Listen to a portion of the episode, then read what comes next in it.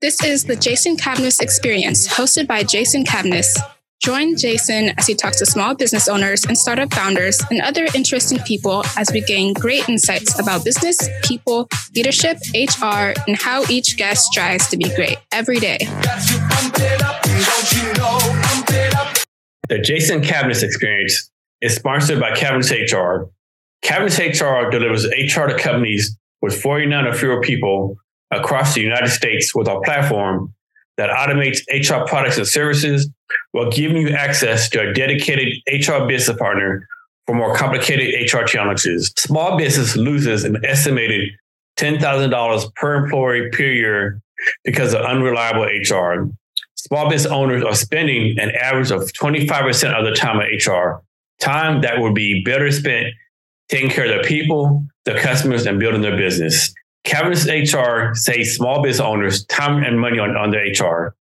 Sign up at www.cavnesshr.com or email me at jasoncavness at cavnesshr.com to learn more. Cavness HR, focus on your business. We've got your HR. Hello, welcome to Jason Cavness Experience. I'm your host, Jason Cavness. Here at Cavness HR, we're doing an equity crowdfunder on the WeFunder campaign. To learn more, go to https wefunder.com slash cavnesshr. Our guest today is Pablo Casilimas. Pablo, you ready to be great today? I'm excited. Let's do it. So, Pablo, how good of a salsa dancer are you? Uh, I'm all right. I'm not. So, like, we- so like, you start dancing, people stop dancing and watch you and your partner dance, or uh, it depends on where I am. So if I'm at if I'm in Miami at a social, uh, not impressive at all. I'm probably like not very good. But one time I was on a carnival or I was on a Royal Caribbean cruise and like there wasn't a lot of people that dance and I was dancing and everybody was looking at me like I was a professional. So it just depends on where I am exactly. So how long have you been doing salsa dance? Since you since a kid, you picked up later on in life. Uh, later on in life, I uh, I first got inspired when I went to uh, my cousin's wedding in Cartagena, Colombia, back in 2017, and him and his bride uh, put on a performance, and it, I was like so amazed and like entertained, and I was like, I have to learn how to do this, and then, yeah, so I made it a goal to uh, when I got back to the U.S., uh, back to Gainesville, Florida, where I was a student at University of Florida. I said I want to I want to learn, and yeah. So, is there like what's the difference between salsa and tango dancing? It's like they the same kind of dance, or like different backgrounds or different pace or something? They're actually very different. Um, and the, the two styles that I dance the most are salsa and bachata. Um, but tango is actually completely different. I think tango originated in Argentina. I'm not 100% sure about That, that sounds right. um, yeah, and tango is actually yeah, it's it's actually I've done tango a little bit. I've taken some classes. Um, it's very like abstract. Um, like you can kind of go in any direction. Salsa's more like uh, like concrete, like uh, you're dancing in a line, like back and forth, and then there's different moves you can do. Um, but yeah, tango you can kind of like step in any direction. At you can speed it up, slow it down. Uh, whereas salsa, you're I mean I guess in both cases you're going with the music, but yeah, tango you have more options I guess. So salsa isn't salsa dance like you like switch partners like on a regular basis or something like that, or I have that wrong. Wait, say it again. Like salsa isn't that where like you switch partners on a regular basis? I have that Yeah, so yeah, usually like um like I go to salsa socials, like usually at socials, like every single time there's a new song, uh you find a new partner and then you dance for that song. So yeah. Okay. And you ever had an instance where like you had a girlfriend or something and like so like why you dance with her, you know, don't dance with her, or just like part of the culture that you whoever comes on Nick, you gotta dance with them, like so to Um, speak. Yeah, so I, I didn't have that issue. I, I think that sometimes happens. Mm-hmm. Like sometimes, like uh, in a relationship, maybe one of the partners is Like not jealous or like, you know, Yeah, not jealous or or- insecure or something. Yeah, or just not comfortable with that, and I think they usually like communicate that. Um, but yeah, in my last relationship, like that was never that was never a problem. Like we would go to socials together, and like we would both dance with other people. Um, so yeah, Yeah, I had a good friend, uh uh well, I was a married couple, right? They're both good friends. The lady was an avid salsa dancer. Like every Saturday night, I think every Wednesday or Saturday she was going salsa dance. The husband would never dance, right? And she would always invite him, like, I can't, I can't watch you dance on the men, right? You go salsa dancing to yourself, but I'm, I'm too fucking jealous, right? I can't do it. Like, have your fun, you know, come back safe at night, and we're good, right? Yeah, and usually that's not super common with salsa. It's actually more common in bachata because there's um, part of bachata. There's uh, like it's called sensual bachata, and that's kind of like when you're you're kind of closer with your partner and you're doing like body rolls Yeah. and like other things that are a little bit more like intimate, I guess. Um, and so in those cases, like a lot like a lot more partners and relationships are maybe less comfortable with that. Yeah. Um, reasonably so, but So, how, how, have you been doing any salsa dancing here? yeah, actually I have. Okay, yeah. good, good, Yeah, um, yeah, actually quite a bit. So yeah. good. Um, so, do you like practice salsa dancing, or you just do it as a hobby, or like something fun for you to do? Yeah, you know, I I do it for fun. I it's kind of like my get my mind off of things and like meet people and like have a good time. Um, I do. I have taken classes previously. Like I've taken a lot of classes, but I haven't recently. Um, I do long term. I want to get really good. Like I'd love to be like professional level or you know close to that one day. Um, but now is not Like the time. maybe go and dance with the stars or something. Uh, I, don't think, I don't think I'll ever be that good. Um, but yeah, I, I would like to be like a pro one day, like be able to like put on a good performance. Um, so like one day I want to do like like private lessons and stuff like Okay. that. But right now it's not the time. I have too much going on right now. How does this work? Like you're, you're, you're a salsa dance with a bunch of people you don't know, and like two people start salsa dancing. One is like very high level, one is like a beginner. How does that work? Like do they like quickly switch partners because they don't not a good uh, talent so to speak, or does like the person with the high skill kind of like cover for the low skill person? Yeah, that's actually a great question. So um, it's really interesting. So usually different things ca- could happen there. Um, usually, if the experienced dancer is um, a nice person and open to maybe helping teach or just giving that person the opportunity to dance then they'll just have the dance with them. Sometimes you know they'll kind of like talk them through a little bit like oh you should do this or you should do that. But sometimes they'll just enjoy the dance even though it's usually not very enjoyable because the other person does not uh, really know what they're doing. Yeah. sometimes they're really stiff or um, you as a lead, you have to maybe like lead extra. Uh, you have to be extra firm uh, with your movements. Um, but but yeah, in some cases, you'll have, especially some people that are just like maybe a little bit, uh, I guess, cocky or snobbish or whatever. Um, they'll just be like, oh no, like I don't want to dance, or they'll turn the person down. Okay. Um, and is it like a like does each salsa dance last one two one song, two songs, three songs? Yeah, it's just one song. One, so one do one song and you find someone to switch. Yeah, and then sometimes like I mean, if you have like a really good dance with somebody you've never met before, sometimes they'll be like, "Oh my gosh, like let's do another dance." Yeah, like chemistry hits or Um, something. Yeah, yeah. So sometimes that happens, but usually The general rule is songs over, you switch. exactly. Yeah, that's what everybody does typically. Okay. So moving on, um, powerlifting. So you're, I, I don't know your measurements right, but most people think of powerlifting, they think it's about like 6'4", 300 pounds, right? And so you're like, you know, not simple frame for powerlifting, I don't think, right? How do you get interested in powerlifting? Yeah, actually, I've been doing powerlifting for a really long time. I picked it up actually from my brother. Uh, my brother, who's like a year and a half older than me. Um, well, actually, even before that, I started going to the gym as a freshman in high school. Um, and when you first start going to the gym, you don't really know what you're doing. Um, so in the beginning, I would just do a bunch of random machines. And then my brother, over time, got into powerlifting. So like doing like bench press, squat, deadlift. And so naturally, I mean, the first lift that I started doing in high school was bench press. That was like the first like non-machine lift that I would do. Um, and then over time, as you get more comfortable and you want to push yourself more, and so eventually I started doing deadlifts, and squat was the last one for me to pick up because I um, I, just really struggled to get the form down. But yeah, it was in 20 at the end of 2014 i believe that i started squatting so yeah i've been i've been uh, powerlifting now for almost a decade and, And, and what do you get out of it? Like you do this mental health, physical health, this another hobby. What's your, your, your goal with it? Yeah, it's it's a little bit of everything, right? So it's um, I it helps clear my mind off things. It's really healthy. There's, there's a ton of benefits. It's great for longevity. So like um, one of the the biggest issues that uh, people have later on in life is that their muscles start to deteriorate, and that could lead to a lot of other things like injury or breaking a bone or things that ultimately end up leading people to to die, right? Like if you break your hip or you fall or whatever. Um, and so having strong muscles is like is really really important for that. And powerlifting is one of the best ways to to combat that or to reinforce your your your bones and your muscles.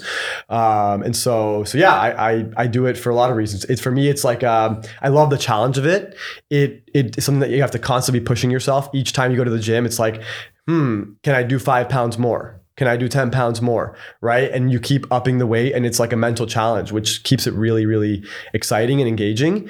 Um, it's also something that doesn't take a lot of time, right? I can go to the gym one hour, twice a week, three times a week, um, get my workout in, and um, and you feel good. You feel great afterwards.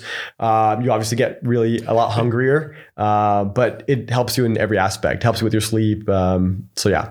So what's the difference between like powerlifting as regular weightlifting? Yeah, I, I, you know, I feel like um, when you say regular weightlifting, you're probably referring to like just somebody who just goes to the gym and like works out and like maybe does like curls or machines.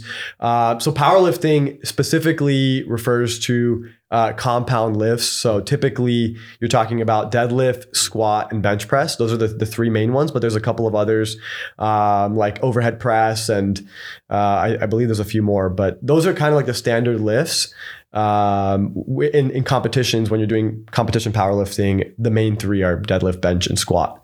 And have you So, entered any, any have you entered any powerlifting contests? never. Um, maybe one day. I i kind of want to but it's not really a priority. I have like so in the back of my head i have like certain goals i want to hit like certain weights i want to hit. And once i'm able to hit those weights I feel like I'll be like, all right, maybe I'll enter a lo- like a local or regional competition, um, just to see kind of like where I place. And you go to the, back in Miami, you go do, do you go to gym specifically that only tailors to like powerlifters, or you just go to a regular gym? Yeah, just a regular gym. So when I lived in, um, so back when I lived in Gainesville, Florida, I would go to a for my last two years living there. I would go to a specialty powerlifting gym, and that was actually really great because it helped. Every single time I was there, I had a coach, and it was a really good coach. He's a starting strength certified coach, uh, and he would correct my form. And I'd been powerlifting by that time. I'd been, already been powerlifting for five or six years. And so I thought that my lifts were like great, that like my form was great. And I realized that I actually had a lot of issues with my form and like I got corrected. And so now I think my form, my form on all my lifts is a lot better than it used to be because of that. But yeah, normally like when I'm here, I just go to like LA Fitness. When I'm back home, I go to like a gym called Crunch. Um, so yeah. So I'm sure you don't know the answer to this, but best based on the best guess, how many people that lift weights do powerlifting or do using the wrong form? You think? I, I think it has to be pretty high, right? Yeah, I I think so. I mean, the, the thing the other thing is that the majority of people don't do powerlifting. The, major, the majority of people that that do weightlifting don't do powerlifting, uh, and so the ones that do, oftentimes they're people that are that are they've been doing it for a while and like they have the form down. But there are a lot that Or like you at the gym, you see somebody doing like a curl, and they were like swinging the arms up like that and stuff, you know? yeah, yeah. Or like um, one of the most common ones that I see mistakes is like on squat. You'll see somebody like um, there's no range of motion. Like they'll just squat like two inches or like like four inches and then they go back up. Uh, and usually people that are newer to powerlifting and they like they just want to like put on a lot of weight. Yeah. They're like, oh yeah, like I'm doing like 250 or like And they, 300. went, and they didn't bend the knees or anything, like somebody bent. Yeah, you want usually want you want to go to parallel, which Yeah. is when your your the your thigh your the upper part of your leg is parallel with the floor, um, and so I'm sure some of them are probably scared they're going to get the weight back up or they're going to injure themselves, you know, by doing the correct form, maybe. Yeah, definitely. I mean, the form is super important, and so it's it's always better to get the form down first and then start to up the weight for sure. So, next, is Brazilian Jiu Jitsu and Jiu Jitsu the same thing or there's two different things? Um, yeah, it's basically the same thing. Um, Brazilian Jiu Jitsu is just uh, the standard name for it. Um, I've actually, I don't think I've heard of like a non Brazilian Jiu Jitsu Jiu Jitsu gym. I'm sure there are, but uh, I, yeah, that's that's usually what they call them. What, what they call the the sport Brazilian Jiu Jitsu. How long have you been doing that? Um, I actually started in high school. I started uh, like my sophomore or junior year of high school, and um, in the beginning it was like really uncomfortable. Like I, I actually I was just doing it because my brother was doing it and we were both doing it. Um, after actually my, like my second or third class. I was obviously like a white belt, didn't know what I was doing, and like a brown belt that I was going against, which brown belt is like the next, the one right before mm-hmm. black. And this guy like tried some mo- new move on me. Like I heard him say this to one of his buddies after. He was like, "Oh, I, I was able to land this move that I saw on YouTube last week," and he like completely like misaligned like my entire back. Oh, wow. And so for like two months, I remember the next day, I, I went to school the next day and like one of my legs was like higher than the other. Like one of my shoulders was higher than the other. And like it, it was horrible. I had to go to a chiropractor and like, so yeah, it was a rough start, but uh, yeah, I went to a couple of different gyms and then found one that I ended up sticking with and got really into it. And um, you so, try yeah. any other like martial arts? as a kid, I did Taekwondo growing up. Uh, from the time I was in third grade till about fifth or sixth grade, I did Taekwondo. Um, but that was, you know, my parents forced me to do that. So So you do salsa dancing. How often do you do salsa dancing? Just whenever you can, or yeah, I would say like uh, once, once or twice a week. okay. And then how often do you do the powerlifting? Uh, about twice a week, I And would then, say. and then the Brazilian Jiu Jitsu twice a week. twice a week, yeah. So you, yeah, you, have, you have a pretty hectic social schedule. yeah, it's a lot of stuff going on on top Yeah. of like all like the startup events that I Yeah. go to, events that I put on.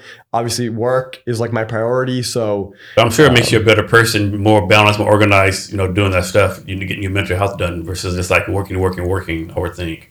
Yeah, I think like it's super important to take care of your mental health, right? Like if you want to build a billion dollar company or if you want to build a top venture capital firm or whatever you want to do at a world class level, then you need to have your mental health uh, top of mind. Like that needs to be your priority as well as your physical health, right? So eating right, sleeping right, uh, exercising. And so all those things for me, uh, they're a way for me to uh, keep my mental health in check, meet a lot of great people, um, have a good time, and then also, um, you know, get some good exercise in as well. So like, I know you do a lot of networking, especially in Seattle. A lot of them like start at six, and eat eight at nine, eight at nine o'clock. You probably get home at ten. You probably stay up a little bit late. So how do you like balance like your mental health when you know you have to stay up late doing this networking stuff?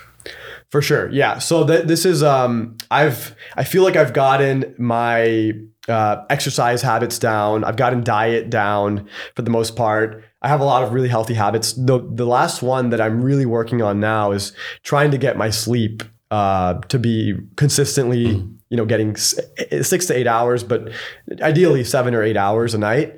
Uh, and that's been the most difficult for me. So yeah, there's many nights where I definitely don't do don't get that amount of sleep. Now, so. do you do you prefer like go to bed at ten, wake up early in the morning, or do you prefer like stay up to midnight, one in the morning, wake up eight or nine o'clock? Like, what do you, I'm, what's I'm a night owl. I, I Okay. I'm not a morning person. I wake up at I wake up in the morning early all the time because I have to for meetings or calls Mm-hmm. or whatever it is. But I am not a morning person. I um, I've gone through phases over the past uh, couple of years. You know, when we were building our accelerator, when we were building our firm, um, which we're still building, uh, that I spent many many nights staying up consistently staying Yeah. up till like 4 or 5 6 a.m yeah i've had many nights where i'm up working the sun comes out and i'm still working.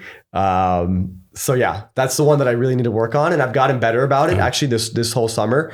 Um but i still have a long way to go. Okay, and um, and your parents they were born in the Dominican Republic. my mom was. Your mom was. yeah. Okay, and so this she came from the Dominican Republic. How, how often do you go over there to visit yourself? almost every year actually Okay. yeah i have so i've done the math i have between aunts uncles and cousins i have over hun- over a hundred Okay. in just the capital alone in santo domingo Okay. Um, so yeah, I try to go once a year or once every two years um, to spend time with family, or sometimes just like as a vacation. On I go to like Punta Cana sometimes, which is like the really touristy area, um, to like all inclusive resorts. But um, but yeah, it's a great country. It's so beautiful. The people there are like so generous. Like they will give you the best of whatever they have. If you walk in somebody's house, it doesn't matter if they're poor and they don't have a lot. They will offer you whatever food they have, whatever drinks they have. Um, I love it. I, I love going there. It's it's amazing. So you know most Americans get an F minus on geography, right? So I'm sure most people don't have idea what's that. So Dominican Republic actually shares an honor with Haiti, correct? That's correct. Yeah. And so one thing that interests me, of course, I might be ignorant to this, but it's like you always hear news about Haiti, like there's another earthquake, there's another riot, there's another something else. Like, man, Haiti can't get a break. I know. But like Dominican Republic, I mean, at least you don't hear about the news like stuff getting bad. It's like those islands like that. Is that much difference between Haiti and Dominican Republic as far as stuff is going on? Like does Haiti just just have a bad luck, or just we don't hear what's going on in Dominican Republic? Yeah, that's a that's a great question, um, and I don't have the full answer here, but um, there's a lot of reasons for this. I think luck. I mean, bad luck. Yeah, that's part of it for sure with the earthquakes, right? Because like we never really hear about earthquakes like in, in Dominican Republic. Uh, but then when you go back in, to the history of it, right? So Yeah, because Haiti was actually colonized by France, I believe. by France, yeah, That revolt was like Dominican Republic ever like colonized or anything like that, or they were by the by the Spanish. Spanish? yeah. Okay, okay. Yeah, so Dominicans are a combination of Spanish, Spaniards, and uh, the Taino Indians, um, and I believe there's like one other uh, uh, population that was part of that. But, but, um, but yeah, I think the difference between the way the Spanish would colonize and the way the French would colonize that was what led to you know the differences there, and then also like um, technically Haiti um, they actually overruled the French. So they, because they revolted, they were the only successful slave revolt. Yeah, I remember that story. I can't Yeah. remember the guy's name. I remember that story. Yeah. Yeah, yeah. Actually, Ben Horowitz uh, wrote about it in one of his books. I forget the name of it, but he has a really good book where he talks about the the history there. And um, and yeah, unfortunately, what you've had is you've had for history. I mean, uh, since the revolt, you've had a lot of corruption with the leadership there. You've had a, lot of corruption with the the wealthiest people there. Um, there's a lot of crime. There's it's the way that they they're doing things in Haiti is it, it seems almost like the way that humans would get things figured out like 300 years ago you know like just fight somebody kill somebody take what you want eh, you know um, now obviously this is with my limited context i've never been to haiti uh, but i have good friends that are haitian and uh, and i've talked with them quite a bit and this is what it seems like is going on over there there's a lot of corruption um, Yeah. which I mean, there's corruption in every country, but there's just like different levels of it. And I think Dominican Republic just hasn't seen that level of corruption. Um, and also, the other thing is that Dominican Republic has had the benefit of the tourism industry. Uh, when you think of like destinations that you want to go visit, there's a lot of people that would say, "I really want to go to Dominican Republic." Yeah, I know quite a few people there for the honeymoons and stuff. Yeah, exactly. Or get, get married over there, um, or have a cruise stop over there. But how many people talk about I want to go to Haiti? Yeah, I mean, on vacation, I, I- right? I mean, Haiti is a beautiful country, country, but I've heard like you go to Haiti, you gotta you know give like you know the corruption fee, right? You Yeah. gotta pay this guy this tax, this guy this tax, you know. Yeah, and then here's the other thing is that one of the reasons that Dominican Republic is just naturally or appears more beautiful uh, is that the the French when they were colonizing uh, they got into uh, farming tobacco, right? And and I believe even Haitians beyond that. And tobacco drains the nutrients from the soil, and so you've got a country that just it has had everything happen to them, right? On top of the soil. I, I mean, if you're Haitian, you gotta be like, man, are you kidding me? Like, what else could come? Like, I remember one time I had an earthquake one year, like a year later, I had another earthquake just as bad, and like coups and just back to back, yeah. Hurricanes, uh, which hurricanes hit both, but but yeah, they've they've had some tough luck. Now, is that open border between the two countries? Like, can people both countries like go back across the border like we do in Canada, Mexico, kind of sort of? Yeah, that I don't fully know the answer there, but from what I remember hearing is that Dominicans are Dominicans are actually trying to keep almost like put up a wall or like prevent Haitians from coming to, to Okay. Dominican Republic. This is what I've heard. Um, and so it's difficult. Uh, there's tons of ha- of Haitians in Dominican Republic, but I know it's not easy for them to get there. I actually got the chance of meeting uh, Wyclef Jean when I was Okay. in Miami Nice. um, back in April, and uh, I, I got to hear his story, and he's he's got a fascinating story. I mean, he was literally like talking about he's he said this quote. He said, um, "When I say I made it from the donkey to the Ferrari." He's like, I mean it. He's like, I grew up in a hut. He's like, I don't know if you know what a hut looks like. He's like, I'm talking about one pair of underwear for the year. And he now obviously platinum artist, um, you know, extremely successful, accomplished. Uh, he's like, when I first came to the United States and I was living in the projects, he's like, I said, y'all are weak. He's like, Yeah. I don't know what struggle Yeah, is." y'all don't know what poor is. Yeah, yeah, yeah, Yeah. So, you know, it's incredible to see what some people have gone on to accomplish, you know, growing up in those circumstances and making it out of there. And, um, but yeah, I think that, you know, the, I think the country could use a lot of help. And I, and I think that there's a lot of issues that they have to fit, they have to deal with. Yeah, I was in the army for 25 years. I tell people all the time, like, most Americans have no idea what poor really is, right? They have no idea what destitute Yeah, is. Like, everything is perspective. Yeah. everything's perspective for yeah. sure. So, how close is the Dominican Republic to, to, to the United States? Is it like a two hour flight, three hour flight? Yeah, from Miami, it's about I think two and a half or three. Okay, so really, really close then. yeah, relatively. Yeah. And um, and you, and so you remember how you know how old your mother was when she came over here? Um, she was in her twenties. Okay. I don't know the exact age, but uh, I believe like late twenties, or let me see. It, it may have been early And you, and you were born in Miami. I was, yeah. So my mom actually came to Miami with three kids as a single mother. Okay. So she uh, things didn't work out with her ex husband at the time, and she took her kids, and she's like, I, I, I want to pursue a better future, and I want to have a better life for my for my kids.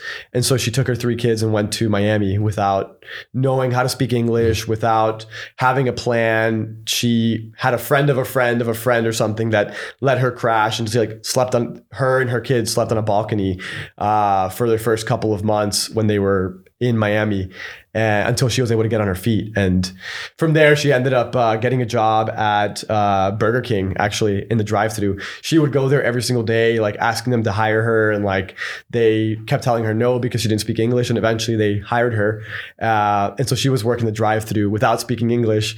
She would always tell me that she hated when uh, people would say like no pickles, extra cheese, no ketchup, because she didn't know what any of that meant. And so she's like, "Can you just take the burger?" you know how it comes.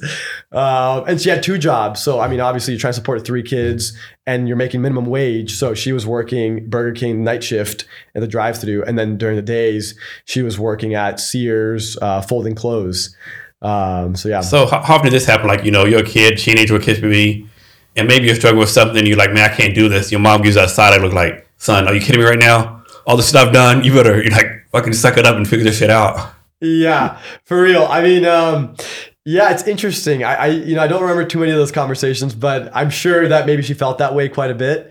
Um, the other thing that I found really fascinating or interesting is that um, when I first wanted to start a company, it was like my mom wasn't super like supportive in the beginning. She, she was more like, just get a job. You know, she just wanted like job security and, and for me and my siblings to have like a good, a good paying job that's stable. Right. Uh, but when I think about it, you know, being an immigrant is like the truest form of an entrepreneur, right? You're like leaving behind everything that you have, going to a new country with nothing and not sure about the challenges that lie ahead, right? Which is like the same thing, right? The analogy that uh, I know Jeff Hoffman said this. A lot of people have said this analogy, but it's like jumping off a cliff and trying to build a parachute on the way down, right? And so that's kind of what being an immigrant is. And so when I think back to my parents being immigrants and then me starting a company or starting or trying to build a firm, I think there's a lot of overlap there. But it was interesting for me to see how like for my mom and my and my dad in the early days, they just wanted job security. They didn't want me to, and- they didn't think that this was a good idea or anything. You know, in the early days. Now they're very supportive. It's it's different, but um, but yeah, it's it's uh, it's just interesting. So this one thing that kills me off in this country, right? Like the United States is built on immigrants, right? Immigrants build the country. We have people nowadays like, oh, there's too many immigrants over here. Let's put up barriers and stuff. And of course, there's some people come here want to do bad things. Of course, you know, there's always bad people in, in groups. Like majority of people, like your mother? They want to come over. You know, they want to have a better life. And like, the my thing is like, when it becomes a day where people don't want to come to America, that's when we should be worried, right? If people come to America, I think we're doing a good job. Agreed. I agree. I mean, I think it's it's one of those things that it's not an easy problem to solve. You can't just say like, let's open the borders and let a- anybody and everybody come to the U.S. At the same time, there needs to be a better system for people that are genuinely hardworking, want to contribute to society, or just want a better future, uh, to be able to come here and you know work hard and do you know make a better life for themselves, right? Like there needs to be a better process for this. I think, um, and I think we have a long way to go for our country to figure that out. And I think that there's a lot of long-term potential and benefit if we can if we can figure that out. Because like you said, a lot of immigrants contribute more to society than a lot of people that were born in Oh, this oh, yeah. country. Yeah, I mean, I believe there's a there's a statistic, and I can't remember the exact amount, um, but I believe more than fifty percent of Fortune 500 CEO or executives or CEOs maybe are immigrants. It was something like that, Yeah, fifty or sixty pretty high, yeah. percent. Um, so yeah, these people are working hard, they're contributing, and then others are taking the jobs that no Americans want to work. Yeah, right? like ain't no American picking strawberries in the field, right? yeah, Like exactly. exactly. When I my first post army job, I, I did HR for a seafood plant in Alaska, right? I mean, it's it's it paid good, right? If you you work overtime, you work sixteen hours a day, you make like six thousand dollars a month, right? But it's hard work. You got to stay there, cut fish. I mean, it's not easy, right? Maybe we might out of six hundred people in the plant, maybe three were Americans. Yeah. Most were Filipinos or um, third country uh, from Africa countries like like um, Uganda, Somalia, Kenya, right? We'd have no Americans, right? maybe two or three, right? And we would go like try to recruit Americans, right? Like shit, I ain't doing that because most people can't stand on their feet for eight, eight hours, right? Yeah, it's it's intense labor. And you know, people coming from another country, they have a different mindset. Mm. They're willing to do whatever it takes, right? There's a difference between needing something and wanting something. Oh yeah, big difference. And you know, Americans, a lot of Americans that are born here and maybe had a comfortable upbringing, a lot of them may want to succeed and want to have a better future, but when you come here as an Im- immigrant, you need it. You need to be able to provide for yourself. You need to be able to provide for your family. And so it's a different mindset and you're willing to do different things, right? You're willing to work harder. You're willing to take jobs that others who are not willing to do that wouldn't take. Yeah, I think America's always had like an interesting uh, relationship with immigrants. Like, like you go back in history, there's always some kind of law, like the Chinese law, the Italian law, like where they cut like you know quotas like in half or a third. No more Chinese. The Chinese built the railroad. Okay, no more Chinese here, right? You know, or Irish. So it's like always generation. There's always like a law against a certain group of people, you know. Yeah, 100%. Yeah. And then um, speaking of being soft, so you know who Evander Holyfield is, right? Yeah. You ever heard this quote from him? He had a quote one day where he said, uh, "It's hard to be hungry when you seek when you're sleeping in silk sheets." Yes. I, I love that quote. I mean, I haven't heard it before, but I, I, I love that quote. Yeah. So so next, talk about your content marketing agency. I think it's called Rootex. Yeah, that was my first company. Um, initially started. So going back to the the immigrant thing, you know, when I first went to college, I really was fascinated by the world of entrepreneurship and business. But again, my parents always wanted security. They wanted job security for me, and so they would always tell me. You have to be a doctor, lawyer, or an engineer. And for me, like I want a business, but I ended up choosing engineer because I hated reading and writing. So I wasn't going to be an attorney or a lawyer. Um, I couldn't stand being in a hospital and seeing blood, and I didn't want to be a doctor. So engineer was the most clear path. So I studied industrial engineering. Um, after two years, I got my first internship with a Fortune 50 company called Pratt and Whitney. They're under United Technologies Corporation, and Pratt and Whitney makes jet engines for military and commercial jets. And after one month of being there, I realized I was miserable. I said, I don't want to work nine to five. I don't want to be an engineer. And I'd never want to work for a corporation. And so immediately I came up with the idea for my first company. I would sit at my desk at work, brainstorming, watching YouTube videos, listening to audiobooks.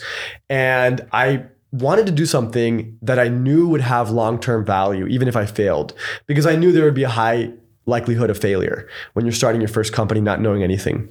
So I picked uh, content marketing, video marketing, because I realized one, I would always enjoy doing video projects when I was uh, in high school. And so the other reason was because I knew it was a valuable skill set, right? Anybody, every company needs marketing, every organization needs marketing in some capacity, right? Um, content is a valuable tool for different purposes, marketing, but it could also be used for education. It could be used for all kinds of things. And so that was my first company. Uh, initially, the first idea was. Uh, it kind of silly, but uh, there was a, a thing back at the University of Florida, and other college towns have this too. Some of them have different names for it, but it's called a sign night. And so when when a girl's turning 21 years old, she will have like a sign night, and so her friends will print out this sign uh, that will have like a combination of like everything that the girl loves, whether it's like an album or like a food or like, you know, whatever, whatever describes her personality. On the back of it, there's 21 things that they have to do that night when they go out on the 21st birthday. And so they wear the sign out that whole night. And so I had been to a couple of those sign nights and I said, you know what? These are such like fun experiences and like uh, great memories. Why don't we record these, right? Especially because most people are not going to remember most of their 21st birthday party, you know? So, uh, so that was the initial idea for my first company. It's like, let's go record sign nights. Let's record, you know, parties and events um, and memories. And so uh, it was called Raw Moment Studios. And then quickly realized students don't have a lot of money. They're not willing to pay a lot of money. And so we pivoted and started doing content for nonprofits, uh, other organizations, and companies uh, based in Gainesville. And so, yeah. So, what lesson did you learn from that that helped you build your VC firm? Um, yeah, it was a long journey. I was running that company from basically the beginning of 2016 up until about a year and a half ago. And so many lessons learned there. Um, everything from sales to negotiation to um, having contracts and the important the importance of contracts um, to networking organizing events um, I learned so much that was critical later on when I had to build a venture firm or started to build a venture firm. And are you still pretty involved in the Miami and, U- and of Florida startup scenes? Yeah, yeah, pretty. Can you talk about those two scenes there? Yeah, totally. Um, I'll first talk about Gainesville because this is a, a, core part of why we're even doing what we're doing. So when I was a student at the University of Florida, I kept hearing the same thing over and over again. The the smartest people in town would always say, there's no capital here. If you want to build a startup, you have to leave. You have to go to San Francisco. You have to go to New York. You have to go somewhere else. There's no VCs here. There's no angels here. There's no capital. And so in 2017, to help solve that problem, a couple of friends and I got together and we started hosting meetups and events. Uh, quickly gained traction with these events for founders. And three years later, we were putting on the largest startup events in Gainesville, Florida. Um, throughout that time period, I really got to know the ecosystem and realized there, there was actually, they were right. There was no capital there, but there was two things missing. It's not just the capital. The other thing that was missing was education. Education around how to start a startup, how to build an MVP, how to talk to users, how to get your first 10 customers, how to create a pitch deck, how to pitch, how to raise capital, right? None of these things were being taught, or if they were, there wasn't any formal or good programming to teach these things. Uh, and so that's what we realized. And that's kind of what led us down this road of doing what we're doing now. Um, but with that being said, there is so much talent there. The University of Florida is a top five public university in the country. There's over 50,000 students there. There's over 10,000 engineering students there. It's one of the top engineering, uh, one of the top public engineering schools in the country. And there have been there have been consistent successes that have come out of there, right? So uh, if you look back and like to, if you look back on companies that have come out of the University of Florida or that have been started by University of Florida alumni, so there's actually plenty that have reached you know 500 million plus valuation. Uh, the biggest one being Nvidia. One of the co-founders of Nvidia is a UF alumni, Chris Malachowsky, uh, and he actually just recently donated 50 million dollars to the University of Florida, and now they have the they have a, a, brand new building in the heart of campus uh, for machine learning, data science, artificial intelligence, and they have the most advanced supercomputer for AI of any university in the country. And this is opening up this fall, right? So NVIDIA is one, but there's a lot of others. Archer, which is a drone company, um, uh, ProctorU, uh, which was acquired by Meazure Learning for uh, a big sum of money. Uh, and there's many others. Papa, one of the co-founders of Papa, which uh, reached unicorn status. Stax, which is a fintech startup that became a unicorn about two years ago. Uh, and there's many, many others. So the data is there, right? The history is there. The the talent is there, and the the lack that the thing that's missing is the capital and the education. And so that's why we started doing what we were doing doing those events back in 2017 and that's what led us down this road. Um, and this is why we still have a presence there to this day. Um, I know that was a long answer, but now going to the other side that you asked about Miami. So, Miami's tech ecosystem, I would really say that it's one of those things that uh, it's really it, it there was no tech ecosystem like past 10 years ago. Like the 10, 10 years ago is kind of when things started to develop. And one of the biggest organizations there, uh, or I guess one of the biggest pioneers of Miami's tech startup ecosystem, uh, his name is Manny Medina. And they call him the godfather of Miami tech. And so Manny Medina actually here speaking about immigrants, he came to Miami on a raft from Cuba back in the 60s, um, ended up getting into commercial real estate development built and developed some of the largest uh, and nicest high rises in Miami and Brickell, including the Four Seasons, and then pivoted, got into tech, started a company called Terremark. They sold in 2011 for 2.3 billion dollars to Verizon, and which is this, this is like fascinating because at the time of that exit, they could have purchased for that sum of money, 2.3 billion dollars, they could have purchased all three major sport major league sports teams that were in Miami. The Miami Heat, the Miami Dolphins, and the Miami Marlins for that sum of money.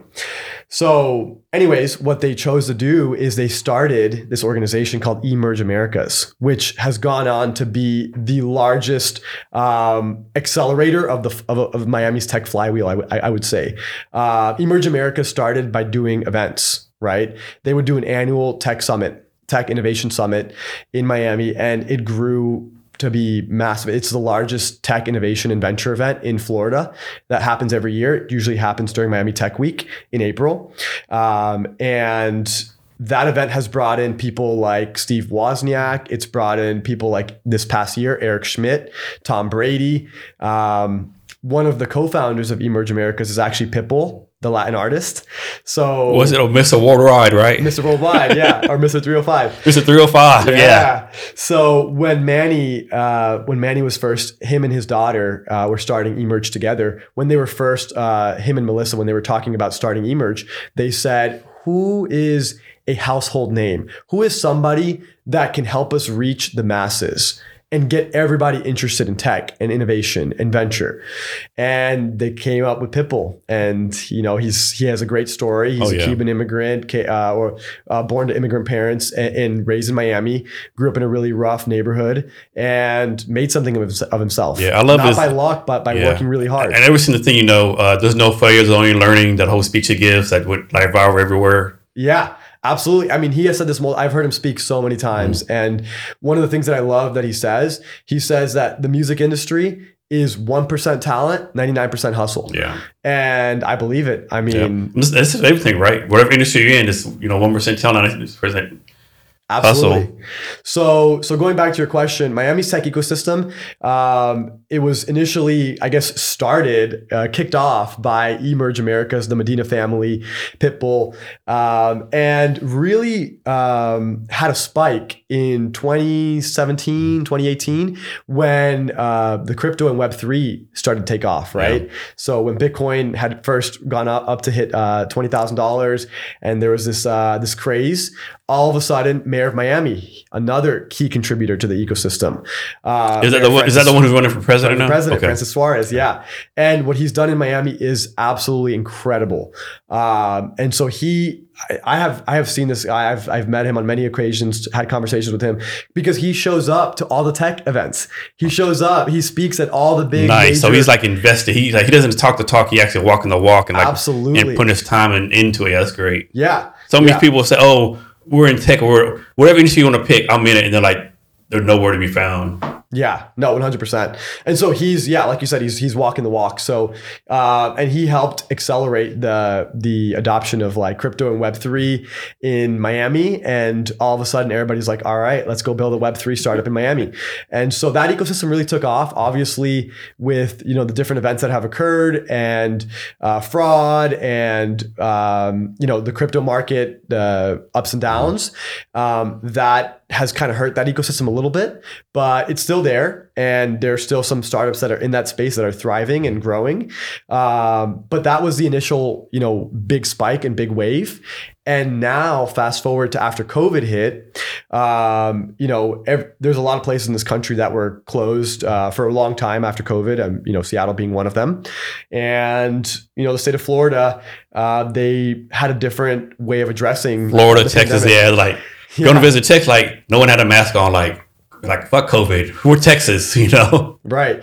And you know, I'm not going to say you know which I, which approach I think was more effective or better. Uh, I won't give my opinion on that. But one thing that benefited Florida, uh, Florida's economy was remaining open or Yeah. closing for just a short period of time. And so everybody said, you know, we can't run our businesses here. We're going to move to Florida. We're going to Yeah. move to Miami. And so now you've got fast forward, the flywheel is in effect, and now you've got all these massive hedge funds, private equity firms, uh, and startups and tech companies that have relocated and have offices in Miami. Yeah. Um, so same time, same, same with tech. A lot of people move from like California, Chicago, Texas. You know, you know, Pack move there. Obviously, the biggest one, Tesla. Uh, I can't. There's a Caterpillar moved from Chicago. You know, just that they were open for business. You know. Absolutely. Yeah. Yeah. yeah. One of the companies that moved uh, uh, from Chicago to Miami, Cameo, which is Okay. a unicorn startup. That's the one like the uh, celebrities make a little videos, right? Yeah, yeah, Yeah. yeah. so the founder, Steve Galanis, Yeah. we, we actually uh, we met him at one of the events in Miami, and he's actually coming to Gainesville, Florida, to speak for an event that we're putting on. He's going to be one of the keynote speakers there. Nice. Um, but yeah, there's been many others that have moved down there and started or moved their companies, and um, and it's exciting. The flywheel's in full effect. It's growing. It's not stopping anytime soon. Um, and you know, we we spend about half the year in Miami, and we do some stuff down there, and we're you know looking to continue contributing to that ecosystem as well. So, So change subject for a little bit. I don't go. I I will go back to tech. But uh, are you a Florida Marlins fan? um, to be honest with you, I've never been too big on like many sports. Like Okay. basketball is my was my main sport Mhm. growing up, and then uh, now I'm I'm like really into like martial arts and like Okay. MMA, so like UFC. Mhm. So my two biggest sports that I watch and follow are uh, UFC and NBA. Okay. Um, so I'm a big Miami Heat fan. All right. But- y'all might get Dame Dame wasn't Dame Dollar pretty soon. What it looks like The what? Damian Lillard might be going to y'all pretty soon. Looks yeah, like. yeah, yeah. At least yeah. that's where he wants to go. And to be completely honest, I don't follow the day to day. I usually just watch the games when we're in the playoffs. Yeah. um, because I just I'm doing too much. I don't watch much TV at all. Um, I watch fights more often Mm. because those are more irregular. They're, I mean, they're not as uh, they're not as frequent. It's hard to keep up with games when you have like two or three games a week. Yeah. That's a lot. So so yeah, I don't really follow the the normal season. I just once uh, we're in the pay- playoffs, I start watching the games. But I am a big fan, and I grew up watching the the Heat games as well. Okay. So what's your take on this, right? And I'm kind of exaggerating. Like it's like some startup people that say if you're a founder, you know, within nine days have the MVP, product market fit, and make money. And other people say, well, it's a long journey, five, six, seven years. Like to me, it's like two extremes, right? Like how do you balance those two? Like to me, the the advice from those two groups like contradictory, you know? So, anybody who says that starting a startup is an easy process or a quick way to make a lot of money is bullshitting or they just don't know what they're talking about. Building a startup is a long term thing. The average timeline from start to exit is seven to 10 years for a startup. And so, I would never take advice or listen to somebody who's telling you that you can build a billion dollar company or a successful startup in two years. Uh, now, that's not to say that it hasn't been done. It has been done, uh, but those are the exceptions. And there's usually a lot of um, there's usually a lot of variables there that are not revealed. So like people talk about these case studies as if like, oh yeah, like they did it, I can do it, and then they're missing some key part of the story. Like maybe that person was building a startup based on another business they had already started and they already had all the connections and they already had the the validation and all these things or maybe they were uh, they've already sold three startups now they're building another one and so again, there's a lot of variables there, but I would never start a startup because you want to achieve something uh, remarkable in a very quick fashion, or you want to make a lot of money quickly. Um, it is absolutely a grind. It is a hard thing.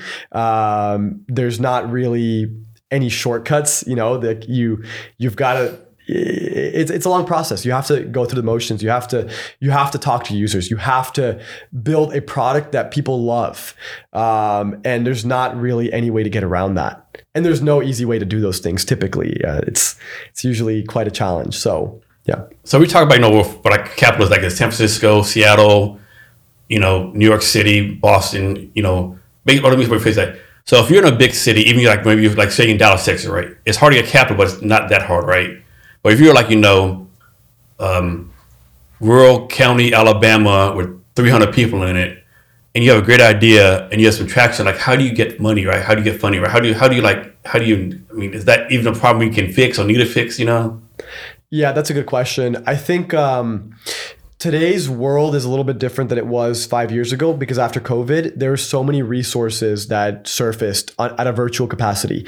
So I think there's a lot of accelerators in this country that are actually remote. Um, maybe a lot of them are going back to in person, but there's still some that are remote. And you know, there's other programs that have done a great job reaching out and getting plugged into different ecosystems, like TechStars, for example. And like, there's actually a TechStars, I believe it's Birmingham, um, or one of those. I, I, think it's Birmingham, Alabama. Uh, so again, if you're in one of these cities in Alabama that's maybe like out in the woodworks, and you have an idea and you want to start a startup, that's your first step. I mean, you if you really believe in it and you really are willing to make the sacrifices, moving to Birmingham for a couple of months or commuting back and forth shouldn't be something to stop you, right? Um, so I, I, do think there's something to be said about being in the right places. Uh, it's very hard to build a startup successfully if you're in the mountains of I don't know, West Virginia and you don't have any Wi-Fi, like good luck, right? Um, although I have heard that uh, I think West Virginia is actually one of the fastest or one of the faster growing startup ecosystems in the country by percentage points.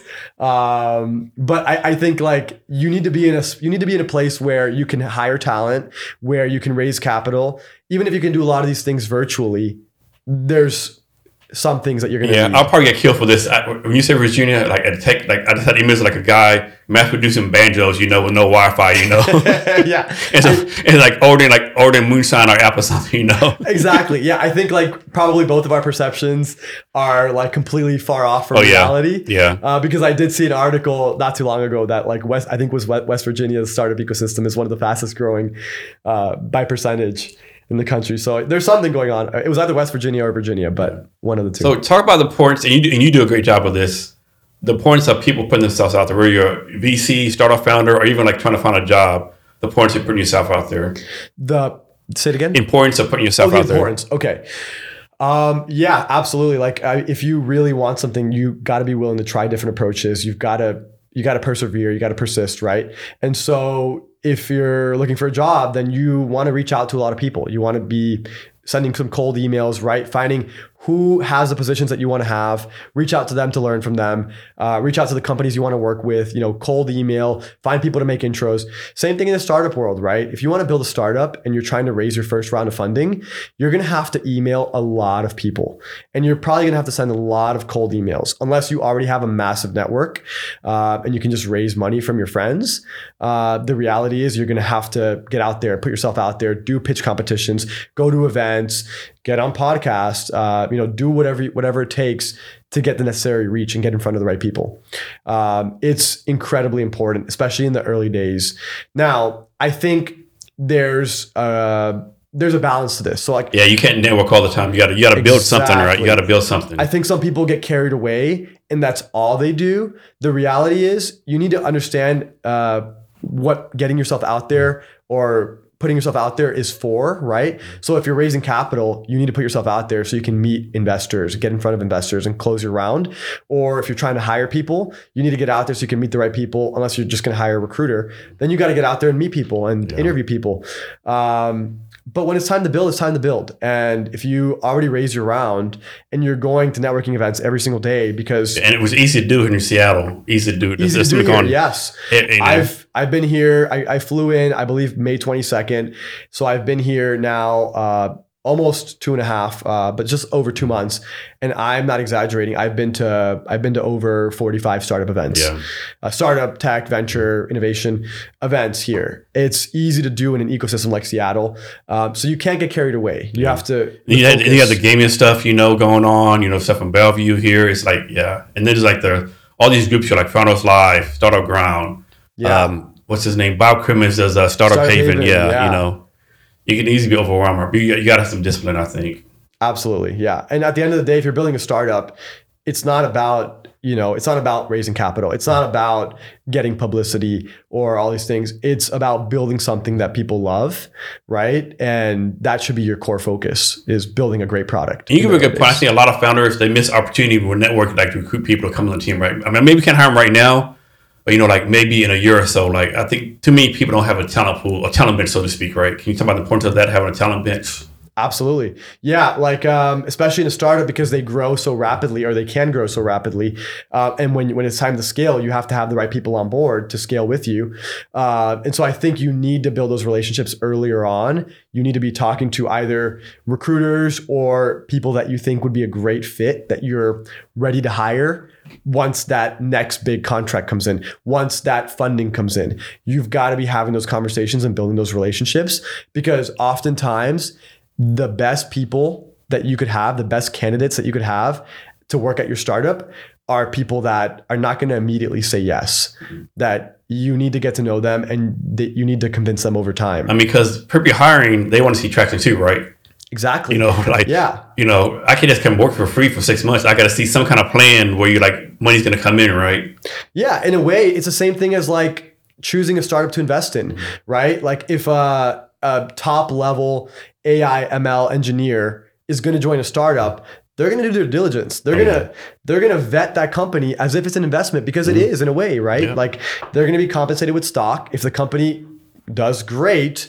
That stock is going to one day be worth a lot of money, um, and so they're going to vet it in a similar way to how an investor is going to vet a company. And Yeah, do the due diligence, like you said. You know, is Jason a good guy, bad guy? You know, that kind of stuff. Yeah. You know, like no, you don't work for Jason. He's a jackass. Yeah, the You culture know? fit is even more important Yeah. there because you're actually spending the day to day with those people in the early days. So Yeah, and even if you're remote in a startup, you still spend a lot of time doing meetings and stuff too, right? I mean, it's not like a nine to five. You know, it's a, yeah.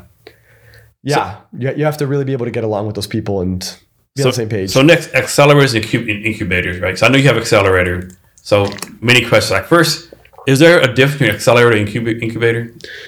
Um, there is actually a lot of people use the words interchangeably. Uh, incubators are more focused on incubating the ideas, which is you know generating the ideas, coming up with the ideas. Um, so they're like in a way, it's like pre-accelerator. So different stage startups. different stage Okay. yeah uh, more idea stage and then accelerators are more focused on accelerating the growth of the company helping them get their first couple of customers uh, or first 100 customers helping them raise capital um, so yeah they serve different purposes but a lot of people use the two words interchangeably So multi-layer question, like oh, it's me all the place. Like one, like why should a startup even do one of these things? You know, like and like you hear one, like you hear like stories like they invest like two thousand dollars for twenty percent of your company. You know, of course, that's probably a bad example, right? I think one out of Austin recently went bankrupt or something. You know, like and then like how do you pick and choose which one's the best one for you? And then is there such thing as doing too many of them, right? Like can you do like accelerate every year? Because basically all kind of do the same thing, right? Yeah, in a way. And so the way I would look at it is I would vet an accelerator the same way that you would vet an advisor for your company, the same way that you would vet an employee for your company. Um, because at the end of the day, if you're going to be giving somebody equity, they have to be able to bring value. Even if it's a free accelerator, uh, you're going to dedicate a lot of your time to being part of the sessions, whether it's one on ones or speaker sessions. And so you really have to do some diligence into what network do they have? Is that network going to be valuable for me? Um, what can this do for our company, right? Can it help us hire the right talent? Can it help us close some contracts? Can it help us raise capital, right? If it can't help you with any of those things, then you should question why you're going to dedicate your time or give up equity. But most of them, part of that. most of them, like anywhere from three months to a year, right? Um, the majority, I would say, are more on like the three month mark. Okay. I think that's like standard, but there's a lot that are a year plus even. Um, but yeah, you you got to do your diligence and you got to do your work. When we were starting our accelerator back when when the pandemic hit, what happened was we were doing all these in person startup events and we had to cancel them immediately overnight because of pandemic. Everything shut down, no in person events. So we said, how can we continue to support early stage founders? And the only way we came up with was to launch an accelerator, which was actually part of our long term goal. Our five year plan was to launch an accelerator, but instead we launched it in 10 weeks after the pandemic. And so in those early days, we, you know, kind of looking at it from the same uh, perspective, why would anybody want to join our accelerator, right? Because we're just, you know, these random people in Gainesville, Florida, uh, doing these Zoom sessions, bringing in random speakers, you know, so we had to actually sell people on, we had to find great founders and sell them on why they should join our accelerator. And it was a ton of outreach and setting up calls with people and trying to persuade them, even if it was a free program, they were going to dedicate their time to this, right? And so we actually ended up getting some some really interesting companies that went through in the early days. Um, And you still doing the accelerator? uh, the accelerator is actually on hold right now. It's on pause. We're not doing it actively right now. We we are going to bring it back in the future. Uh, the reason that we're not doing it right now is because we're we're focused on other priorities, which is uh, building our firm, building our fund. Uh, we're, so we're in fundraising mode, and then also being able to provide value for our portfolio companies. So in a way, we are doing programming, but a lot of it is more private. It's more internal. It's more for our portfolio companies. And we're doing a lot of the same exact things that we were doing for our accelerator, except we're just doing it for a few, a smaller subset of companies, particularly ones that we are working with and ones that we want to work with. Um, so yeah, So when you start the accelerator again, is it going to be mainly for like potential companies you're going to invest in that's based on your theses? Gonna be agnostic or best company? How's that going to work? I, I I can't give you an exact answer because we that's one thing that we need to discuss more and figure out what approach we want to take. But my guess is that we would ultimately maybe grow it a little bit so start taking more companies per cohort than we used to and maybe start giving fun, a small amount of funding to every single company that goes through um, and then take you know small amount of equity. So I don't know what those deal terms are going to look like, um, but but yeah, we we do have a plan to bring it back one day, and uh, we we think it's going to be a lot more valuable once we do because a lot of the things that we're doing now is preparing ourselves to better support startups. Right, we're building our network, we're doing in person events, we're bringing in speakers, we're building relationships with other investors, and so when we go to do our accelerator down the line, we're going to have a much larger pool of potential speakers mentors, advisors, as well as VCs and angels to bring in for our demo days. So, And how do you find like the people like I guess like like speakers or vendors? How do you make sure you like how do you bring in like qualified people to speak? Because I'm sure when people find you have accelerator, like all these people come on the woodwork. You know, let me speak about marketing, and they're really just trying like you know. Of course, they want to sell stuff to your startups, but like they're like almost like used car salesmen, like it, right? How do you make sure that balance is there? yeah, good question. So, the way we did it is by doing our diligence and, and doing some work into the background of the people who we're going to speak and mentor.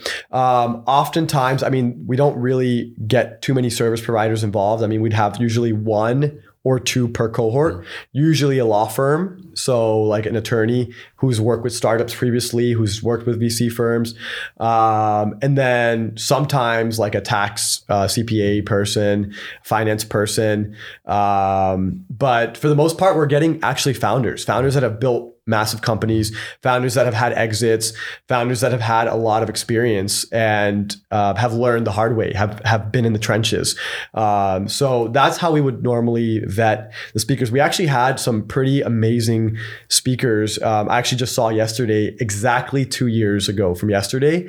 Uh, uh, it- this popped up on my LinkedIn or one of my social media platforms. So I saw this, but um, we had Logan Head the uh, I believe he's a C yeah CEO uh, CEO or uh, no CTO co-founder and CTO for Whatnot, which is the fastest growing uh, marketplace, one of the fastest growing marketplaces in history, and the fastest growing YC marketplace in history. Um, so yeah, we had him speak. We had Rob Chesnut, the former chief ethics officer of Airbnb. We had Jeff Hoffman, the former uh, CEO of Priceline. We had. Um, we had a lot of founders. The founder, uh, co-founder of uh, ProctorU, which which I mentioned, he's a UF alumni. Um, so yeah, it- we we did a lot of work to get these speakers. In the beginning, we didn't have a network like that, and we had to do a lot of cold outreach to get these speakers, and we worked really hard to do that. And you So- find these speakers do it because they, you know, they want to give back. They've made it, so to speak. They want to give back. Or why do you think they, they're doing this speaking stuff for y'all? Absolutely, yeah. They uh, a lot of them have uh, achieved a certain level of success, and it they enjoy mentoring. They enjoy giving back. Some of them are doing it in some ways selfishly because they're looking for deal flow and they you know want to get exposed to different companies and maybe invest in some. But the majority were just do, willing to do it as a favor because they wanted to support us or because they wanted to help other founders. So yeah. So you, you might not know this answer, but why is valuations different in different cities? Like you might get a five million valuation in Seattle, it might be twelve million in San Francisco, it might be nine million somewhere else. Like the companies are the same, just like is like because economics are different, in the location or money. Um, is there available money there? Like what is it? Yes, the economics are different for different locations. So when you look at an ecosystem like Seattle, Seattle is a very expensive place to live and it's very expensive to hire technical talent here because you've got all of these massive companies that are willing to pay really well, such Startup as for maybe low money and like may, maybe some stock or big ass corporation like three hundred thousand a year. It's- Exactly. it's, an easy choice. Exactly. And a lot of people here have they have what's called the the golden handcuffs, right? So Oh yeah, yeah. They have a very cushiony, comfortable salary, and it's very hard to to give that up. and if I just stay two more years, like all these stock options roll Yeah. on in, and I can retire never working in my life. Yeah, exactly. Or maybe not that much, but like still like be very comfortable. So like a lot of these people are not willing to leave unless you make them an insane offer, which as a startup, Yeah. it would be stupid to pay somebody, you know, more than what these other companies are paying them Yeah. because you don't have the, the amount of resources. So so this is one reason. The talent is more expensive, the uh, cost of living is more expensive. So that just means that you need to raise more money because to build the same exact startup is going to cost you more in this different ecosystem. Now, the other thing is that your valuation is always what the market is willing to give you, right? It's not just like, oh, we're going to raise that $50 million valuation. You can't just say that. um, it's whatever the market is willing to give you. And so if you're in Silicon Valley, where you have more than 60 venture capital firms headquartered within a five mile radius of Stanford, then you can get a higher valuation because the firms are competing against each other, right? If they give you a $2 million valuation and you have like some notable traction, they're going to be like, screw that. Like, I'm going to take this other offer at 10 million, you know? But when you're in Gainesville, Florida, where there are no venture capital firms or there were none, you know, five, 10 years ago, and some angel investor says, I'm going to put $50,000 into your company at a $1 million valuation, you're going to take that money. It doesn't matter because you have no other choices. You have no other options unless you're doing a lot of cold outreach, right? And reaching out to other firms and other ecosystems, uh, which is usually harder to, to get a hold of. Uh, so, yeah, it depends on market. And then it also depends on other factors like the economics. So you know all the stats out there show you know you know most people most people get invested like they're like look like me like white guys and like you know non-white people have no investment money right. So do you do you find like pressure to invest in like I said non-white people versus white people? Do you find like like do you find like no minorities like reach out to you for investment even though their thesis isn't the same what you need right? That's a good question. Um, I I do think just the nature of the the space, there's a lot less minorities than there are. Like there's a lot less Latino founders than there are white founders. There's a lot less female founders than there are male founders, right? And so it, it's very difficult if you want to say like I'm going to invest in only you know underrepresented. It's very difficult That's the word I was looking for underrepresented. Yeah, that's it. yeah, underrepresented. So um, I I do think that um, as investors and as anybody, if you run an accelerator, if you run a venture fund, um, you have a responsibility to help equal the playing field in some capacity. Um, but I also understand that it's not it's not super easy. It's not something you can do overnight because the demographics are not there yet, right? So I, I think um, I think everybody can play their part and they, they can do they can do their they can play their role, but uh, um, it's not easy to if you're gonna if you want to invest in high quality deals it's not like you can immediately find all these good deals that are like led by underrepresented founders. They're out there. You can find them. It's going to be a lot more work uh, and i think some of that work is worth being done. And i think there's a lot of great firms that have focused on that right? Um, our firm our firm specifically we're not investing in only uh, underrepresented founders. Now we do we do have like a, uh, a particular interest in backing underrepresented founders, but we don't have like a set percentage or amount that we commit to. Um, I think long term, we want to you know get more clear about exactly what how much we want to do in that space, but um, or how many you know what what percentage of underrepresented founders we want to back. Um, but right now we're we're backing a combination you know of So when underrepresented founder comes to you with like know their idea or their deck, whatever, and it's not a fit for none of your thesis, you like you take the time like know like connect with someone else. You take hey, I, want to invest you, but I want to mentor you. Like how does that work? Yeah, absolutely. So um, I personally will always go out of my way to support, you know, an underrepresented founder, even if it's not a fit for our fund or not a deal that we're particularly interested in, I will always try to be supportive and and help. And one thing that's been helpful is being part of Miami's tech ecosystem too, because there's so much diversity there and there are so many Latino founders there and there's actually a lot of female founders there too. Um, and so it's been a good ecosystem to, to, be able to meet a lot of underrepresented founders and help them in some capacity or be involved in some capacity. So, uh, so yeah, I always try to, to be helpful however I can. So how does how, how do you this work? So this has always been like one of my pet peeves, right? When people say go to friends and family, right? Most people don't have friends and family like that, right? Like I don't have like some random uncle I can ask for three hundred thousand dollars, right? So like you tell underrepresented people or founders like go do a family and friends run. Like they're probably like, I am the family friend, right? So how how's that? How do you overcome that? Just a part of the game they got to play, so to speak. Yeah, it's that's a that's a great point. Um, yeah, when you when it's it's almost like offensive if you're going to tell like a you know an immigrant or a uh, underrepresented founder who doesn't have a huge network to go raise a friends and family round because they don't have that right they're not uh, somebody who has like a rich uncle that they can just call up whenever and be like hey can you put quarter million into my startup or whatever like you know we don't all have a rich uncle so i think um, i think that's something that you have to as an as an underrepresented founder who's trying to break in and trying to raise that first round you're going to have to work harder than than the other people you're going to have to there's no shortcut there. So instead of doing 100 emails, you probably get you have probably do 200 emails. Yeah, or 500 emails, right? Um, and so but th- that doesn't mean that it's not worth it. That doesn't mean that you should give up. It, it just means that you're going to have to do more work, and you know it's a bigger payoff in the long term because uh, you know when you come from less, I think, uh, and you're able to accomplish you know a certain level of of success, then you can come back and actually mentor and give back and support others, right? So I definitely think that um, it's it's not easy, right? There's no easy answer there, but like I think um, you just have to put in the work. Yeah, I wish I could remember the, the name of this VC firm that did this.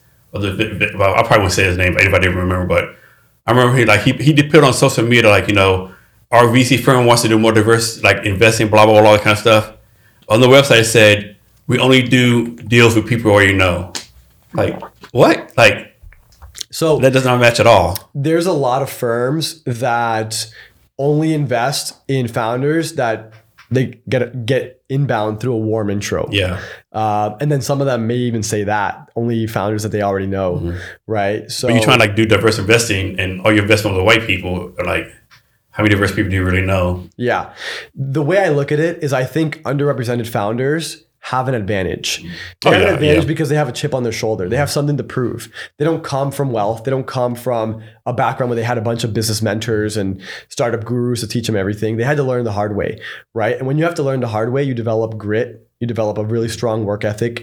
You develop um, a long term vision and doing things the right way instead of taking shortcuts, right? And so I think a lot of these underrepresented founders, because of their uh, background in the past and what they've had to overcome, they're positioned to be able to achieve a very high level of success. You know, uh, so I think that ultimately, I I I don't think it's that serious because I think those venture firms that are saying we are not going to back anybody outside of our network, they're missing out. Yeah, they're a loss. Right? There's going to be a lot of immigrant founders. Latino founders, female founders, black founders that are going to go on and build really successful startups. And a lot of these venture funds that missed out because you had to get in through their network mm-hmm. are going to miss out, right? And then they're going to realize that you know they're they're missing out on a lot of opportunity. Uh, and meanwhile, you know you're going to have other fund managers and angels that are willing to back those people that are going to make great returns and then can go back and invest in more and support more. So i think um, i think progress is being made. I think it's slow but i think um, i think over time things will start to level off a little bit more. So how do y'all do this? Like suppose three companies come to you like the startups all the same level. They're doing the same thing. Everything pretty much the same right? Traction the level of founders the same skill level. How do you go about deciding you can only invest in one. Like how do you go about deciding that um that's a good question. So ultimately, because we're investing at the pre-seed stage, it's all about the founding team. And so we would spend a lot of time getting to know the founders. Um, we're not going to say like, oh, this founder is Latino. We're going to invest in that one right? We need to get to know the founders. We need to get, understand, you know, what are their stories? Why are they building what they're building?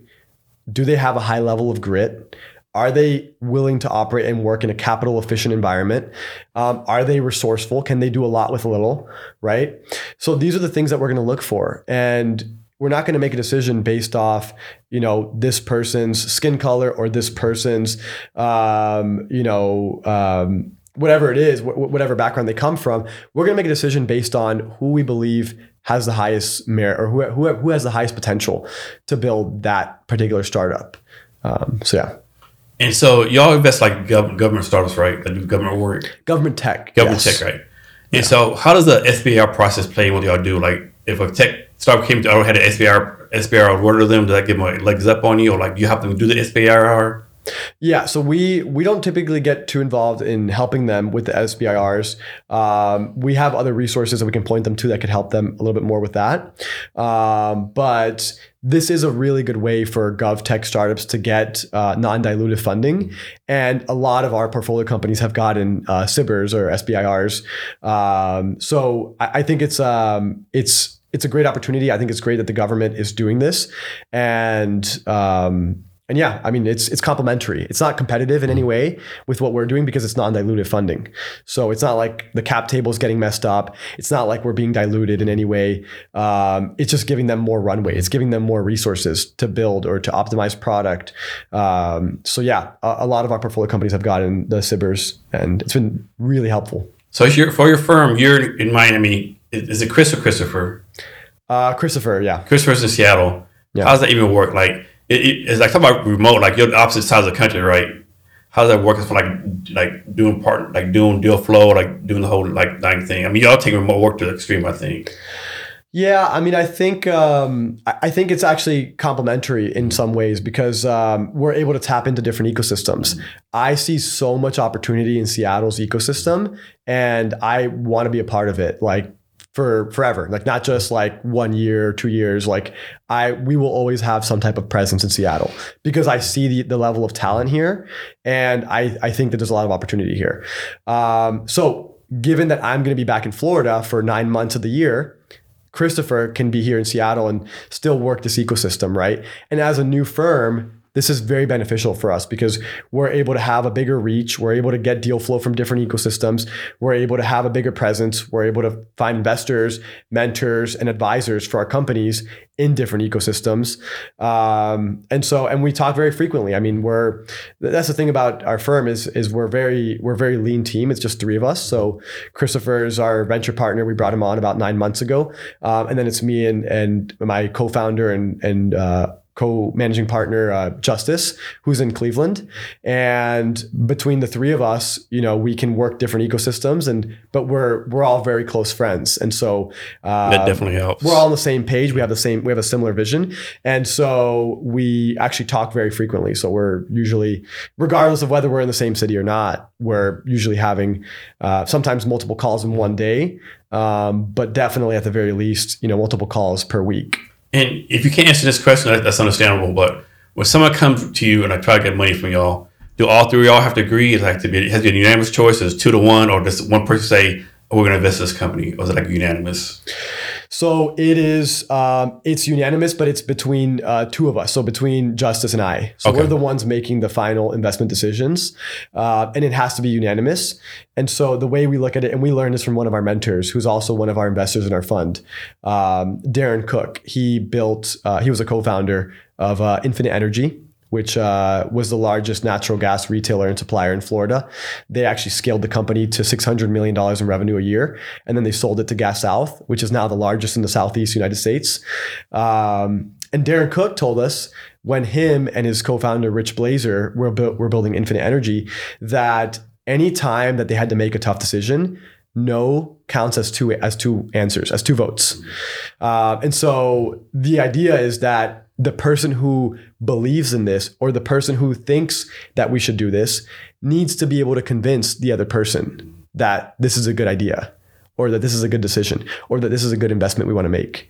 And so no counts as two votes, yes counts as one. So it's in a way it's unanimous, yeah. That's interesting. Interesting. That's an interesting concept. Vote no is two. Yeah, I actually like that. Yeah. So, you know, of course, raising money is hard for founders, right? And I've never raised money as a VC firm, I have to imagine it's a million times harder for a VC firm to raise funds, right? Because like, like me, I can go to VC firms. I'm sure the pool of people with like billions of dollars or the money needed for your fund has to be way, way smaller. Can you talk about the challenges of raising a fund? Absolutely. It is an incredible grind. It is it's as a start you you hit, you hit the nail on the head. As a startup, you go to VCs and you go to angels to raise capital. But as a VC, you raise capital from LPs, which is limited partners, which is it could be anybody, right? It could be friends and family, but it could be uh, a lawyer. It could be a startup founder. It could be um, another VC. It could be anybody, really. So, um, so what happens is that you have such a big pool of people, and then you have to kind of figure out. You can't just try to go after everybody because at the end of the day, the majority of people are going to tell you no. So uh, you have to narrow in on an approach, and so so yeah, I think um, in the early days, that's what we try to do is try to go after everybody, and it was a huge grind. Uh, and then now we have a strategy that's working. So the majority of the LPs in our fund are actually University of Florida alumni, and because they see the opportunity, the same opportunity that we see, we're the only venture fund based in Gainesville, Florida. We're the only venture capital firm actively running programs on a consistent basis at the University of Florida, and these people that we're talking to who are also UF alumni that have gone on to ha- to accomplish remarkable things they're like yes there's a lot more people like me there's a lot more people that will go and graduate from UF and will go and build big startups and are going to achieve, you know, very high valuations and big exits. So why don't we invest in them, right? Why don't we help support them and then, you know, take part on some of the profits as well. So, so yeah, you really have to find a strategy that works. Um, but I think that's the, the biggest fundamental difference is that VCs have a much broader pool of who they're raising money from, which can be a plus, but it can also be a negative because you don't know who to go after. And these LPs, other people raise money, are they like invested in anything? Or they like, or they like have their own thesis, right? Like, like John Bob might only invest in AI. You know, Mary Smith only might invest in like you know HR tech. Or they just they have a great opportunity to invest in great opportunity. Yeah, so it's it's interesting because there's so going back to the idea that LPs could be anybody, there's a lot of LPs in our fund that have never invested in a venture fund before. So some of them, they're investing in you. They're investing in the fund manager. They're investing in the GPs, the, the people, which is not too dissimilar from investing in an early startup, right?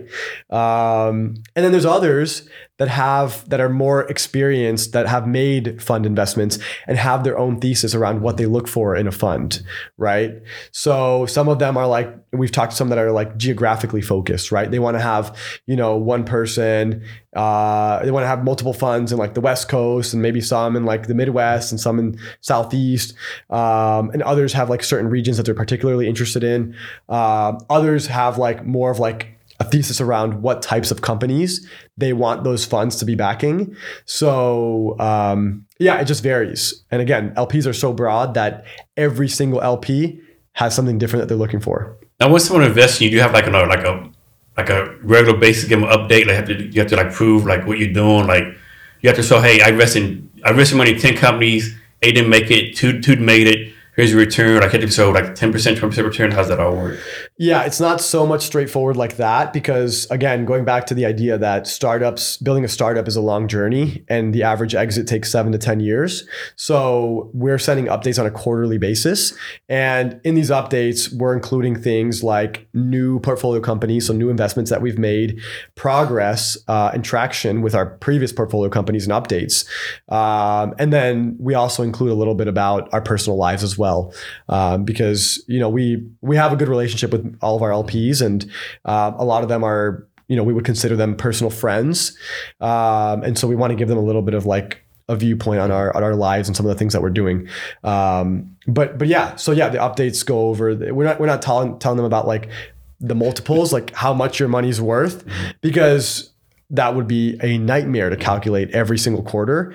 And it's fluctuating so much. And so it, you can't really i mean it, it would be and most funds don't do that. Um, but yeah we're more giving them updates about the portfolio companies and what's going on. So how does this work? Like like suppose you found a company you want to invest in right?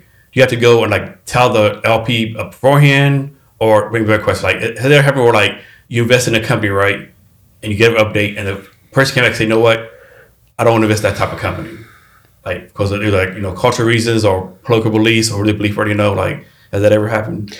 No, because you need to set the expectation up up front. Mm-hmm. So when we take a new LP into our fund, we make it very clear up front that they're not going to be partaking in the decision making Okay. of the investments. That me and my co-founder and partner Justice are going to be making all the decisions around which portfolio companies we want to invest in. So you have to set that you have to set that up up front the expectation up up front uh, What if somebody said like, um, I'm making this up. Well, you ask someone for ten million dollars, and they say, "Well, I'll give you hundred million dollars, but I won't be involved in the decision making process." we have had similar maybe not at that scale but we've had similar situations previously we've had somebody you know offer us a big sum of money and somebody that we actually have a lot of respect for and is a great person um, and we have made we have turned that down So that's your like a I won't call it a red line in the sand, but basically like your line in the sand, so to speak. Yeah, here's the thing. Like uh we're taking the hard path. We're building our own firm. We're we're doing the hard work.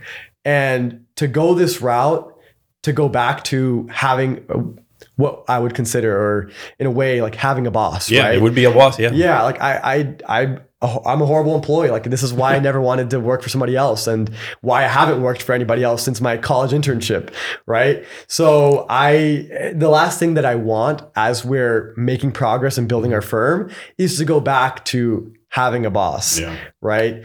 And me and my partner Justice, we we met at the University of Florida um, back in 2016, and we were we be, instantly became best friends. We were friends long before we started our accelerator, long before we started our firm, and so we aligned very well on a lot of things. Like in one way, like we're at the same exact stage in life.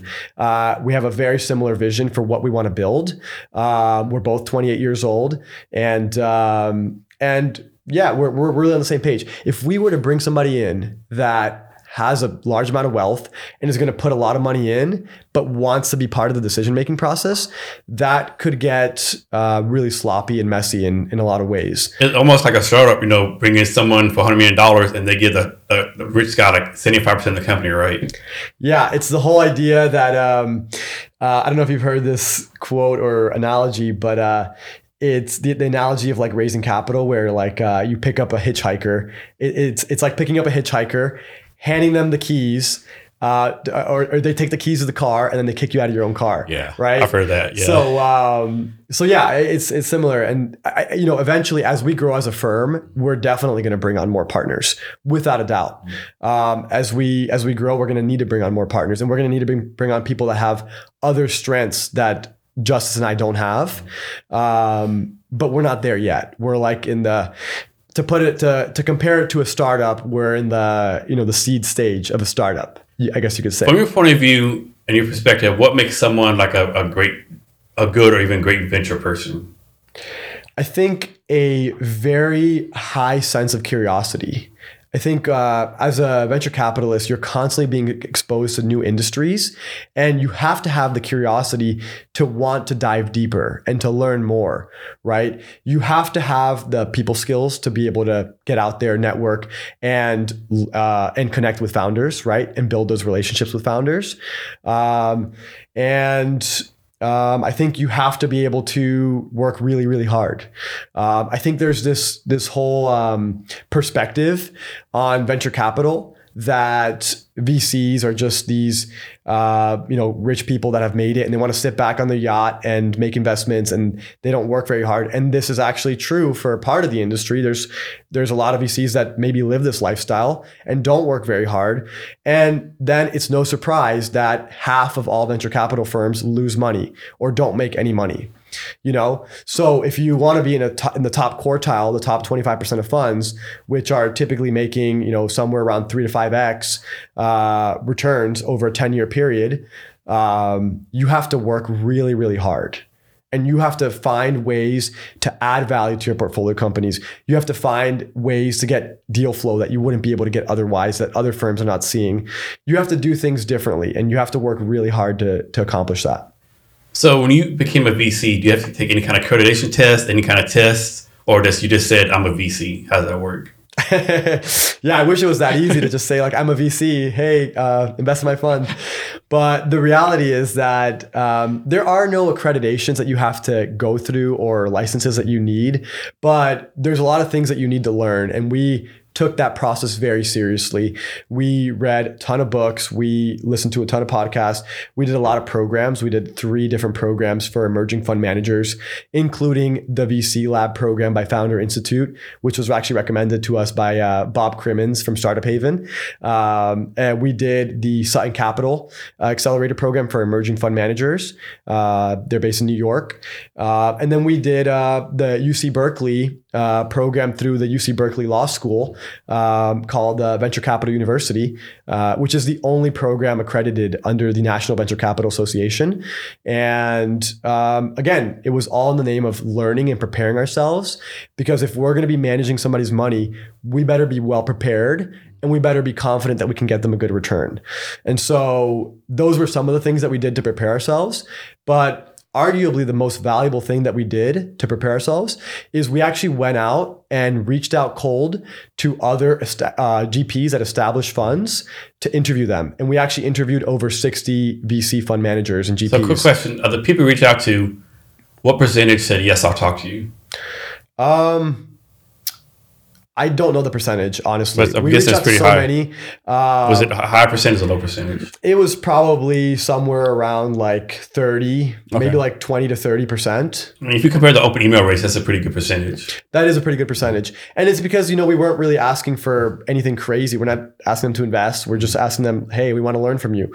And so we were able to talk with uh, like people who are incredibly successful. We actually, I, I spoke with Garry Tan, actually, who's now the president. The YC, right? Or CEO, president, Y, y, yeah, Y Combinator.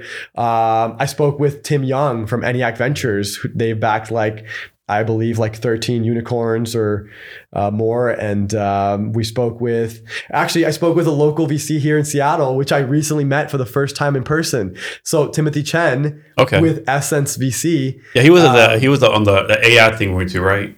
He was, yeah, When exactly. Madrona Ventures did the AI thing. Yeah, he, yeah, he was there. Um, so he just raised, I believe it's his second or third fund. I think it was third fund, 27 million. It was just announced uh, like two weeks ago. Um, and anyways, we spoke with him like again two years ago when we were first starting our fundraising process and it was super helpful you know so like there were so many people that like, like that that we just reached out to we're like we just want to learn from you and they gave us some time and over time you know we started to see common patterns common notes and then also you get a lot of conflicting advice too Oh my god, you get so much Oh my conflicting God. advice it's, it's ridiculous. so over time, we started to refine our mm. own thesis. Yeah. our own vision for what we were building, because we realized that there's not one size fits all. There's not one vision. Everyone has their own journey. You know what what works for like what works for you might not work for me. You know, uh, you know all that kind of stuff. Right. And I think one thing that's really helped us as emerging fund managers is breaking into the industry from a untraditional means, right? So coming from an untraditional background. So there's a the majority of VCs, or not the majority, but I think uh, I, I would say actually I think the majority of VCs uh, came from a background of starting a, a startup and then exiting and then getting into VC, right? Um, but coming from an outside perspective, uh, kind of gives us this. Uh, a different way of looking at things. And we're willing to try things that maybe other VCs are not willing to try. We're willing to do things that other VCs are not willing to do. Um, we probably put on more events than any VC firm of our size. Any VC firm that's on Fund One that uh, has two founding partners, two GPs, and that's it. Um, I, I guarantee the majority of them are not putting on as many events as we're doing. And the thing is, and even and even a lot of larger firms are not doing events. And the thing is, it's a lot of work. Oh yeah, It's a ton of work. It takes money. It takes time. And the logistics of event just by itself. yeah. But if, you know, for us, the way we look at things is everything that we can do in the name of supporting our portfolio companies and getting access to quality deal flow, right? And so this is what led us down this path. And also, by the way, uh, VC firms, the way they make money in the short term is off a 2% management fee on the AUM. And so we've just deployed our first million dollars. And so 2% off of that is not a lot to be able to pay the bills and Yeah. pay expenses and pay for events.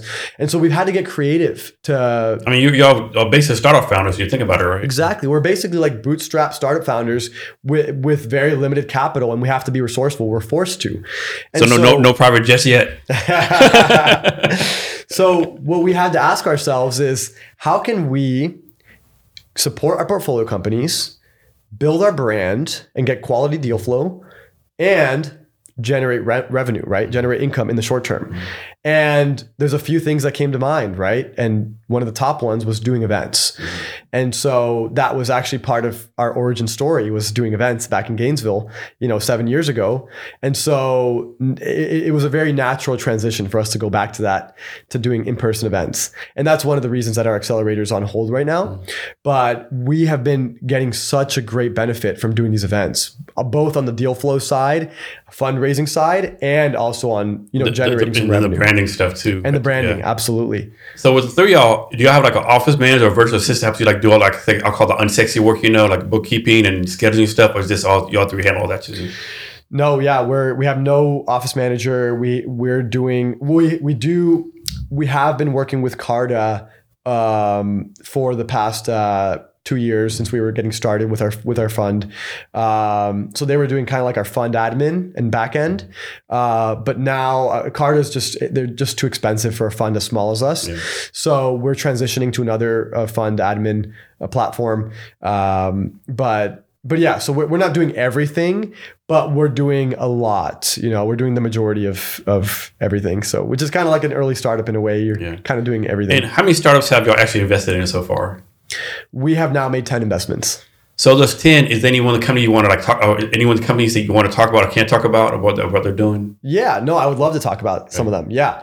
So um, any particular, I No. guess, like just Yeah, whatever you want to do. all right. Um, yeah, Yeah. And you can talk about all ten of them if you want to. It's totally up to you. Yeah. So I'll, I'll highlight a few of them. So, um, our first investment was in a company called EaseAlert, and Blake Richardson, the founder of EaseAlert, his father was a firefighter for over a decade, and his father would come home stressed all the time, and he said, "Got to do something about this. Firefighting is a stressful job, but." it doesn't have to be this stressful. And so started doing some digging. Anyways, he came up with this product, Ease Alert, which is a smart wearable device that gives a gentle vibration one to two minutes before the alarms go off at the station, before the tones go off, uh, to help ease firefighters into the emergency. So a lot of people don't know this, but the leading cause of death in the line of duty for firefighters is actually a heart attack. And they're actually 14 times, 14.1 times more likely to have a heart attack when the tones are going off at the station. So when you really sit back and think about this, more firefighters are dying, are being killed by the alerting method being used than smoke and fire. Like this is crazy. So this is what EaseAlert is solving, and they've built a wearable device. It's patented. Patent says for first responders. So they're starting with firefighters, but ultimately they're going to expand to potentially EMTs, police, SWAT, special forces, maybe military. So there's a lot of different use cases there. Um, so yeah, EaseAlert is one of them. Uh, they're now working with the MacDill Air Force Base in Tampa and the fire department there. So uh, another one. I'll highlight our most recent investment. So it's called uh, Holocron Technologies. And uh, basically, what they're doing is they're using AI to trace and track science and technology developments on a global landscape. Uh, they, the founder was ex national security at the White House, and the Department of Defense is actually they actually put out a statement about six months ago or eight months ago that they're looking for technologies to help them keep track of different technology and science developments on a global landscape. Um, and so this is what they're doing. And the they just raised a pre-seed round, 1.5 million. We were the last money in the round. The round was co-led by New North Ventures, which they're ex-CIA operations officers, and Winklevoss Capital, which for those of you who don't know, um, the Winklevoss twins were co-founders of Facebook in the early days.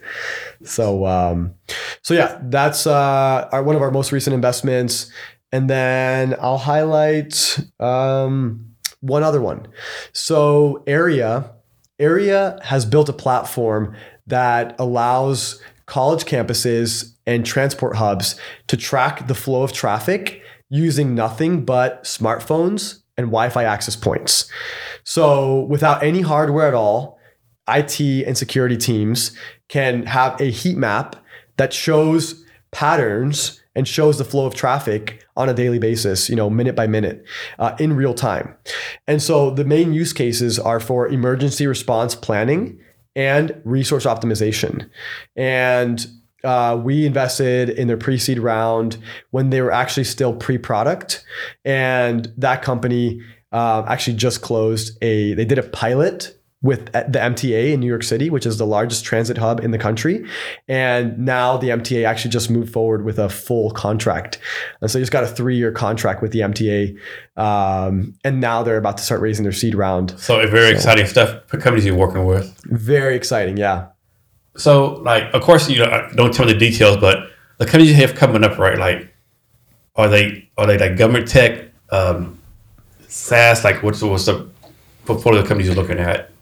Yeah, so we invest at the pre-seed stage, and we invest in enterprise software and government tech startups. Okay. Particularly, we're interested in dual use tech. So, this is startups that can sell to both government and enterprise. Mm-hmm. So, the reason that we're interested in this is space, that a pretty narrow niche? It is. It is. And we're not exclusive to that. Mm-hmm. Anything that's enterprise software or government tech can qualify, but we're really interested in the dual use okay. too. And the particular reason for that is, you know, if you were building an enterprise software company about three years ago, anybody, I mean, you could have raised money from anybody. I mean, you could have gotten up to 100K or 1 million ARR, you know, relatively easily. And the times have changed, right? We're in a different market today. Enterprises are cutting spend, they're laying people off, and it's no longer as easy as it was to close them for a contract. Uh, whereas government, I mean, if you're selling to Department of Defense, they're throwing money around right now, right? They're they're investing pretty heavily right now. So I think um, for us, this is a hedge, right? If we're doing both, it's a way of uh, diversifying in a way. And and then for dual use tech, if we're investing in dual use, those companies have a larger TAM and they're more recession proof because if the enterprise side is struggling, well, they got the government side. If the government side is not picking up, they got the enterprise that's, side. That's smart. Yeah. So of your 10 companies, what do you expect out of the founders? Like you expect monthly updates? Like what what are their do you get any requirements they have to give to you in, in your team or like how's that work? We don't expect monthly updates. We expect quarterly updates uh, by email, uh, but we actually are pretty hands on with our portfolio founders. So uh, going back to the thing of uh, going back to the idea of like coming into venture capital from an untraditional background, you know, one of the things that we do that very few VC firms do is we actually do a monthly call with all of our portfolio founders in order to keep track of progress, but also see what they're struggling with and how they can be helpful. So um, obviously, not all of them opt into that. We give them the option, but some of them choose not to. Um, but again, the whole idea is we're really hands on. And so we're constantly speaking with our portfolio companies, seeing how we can help.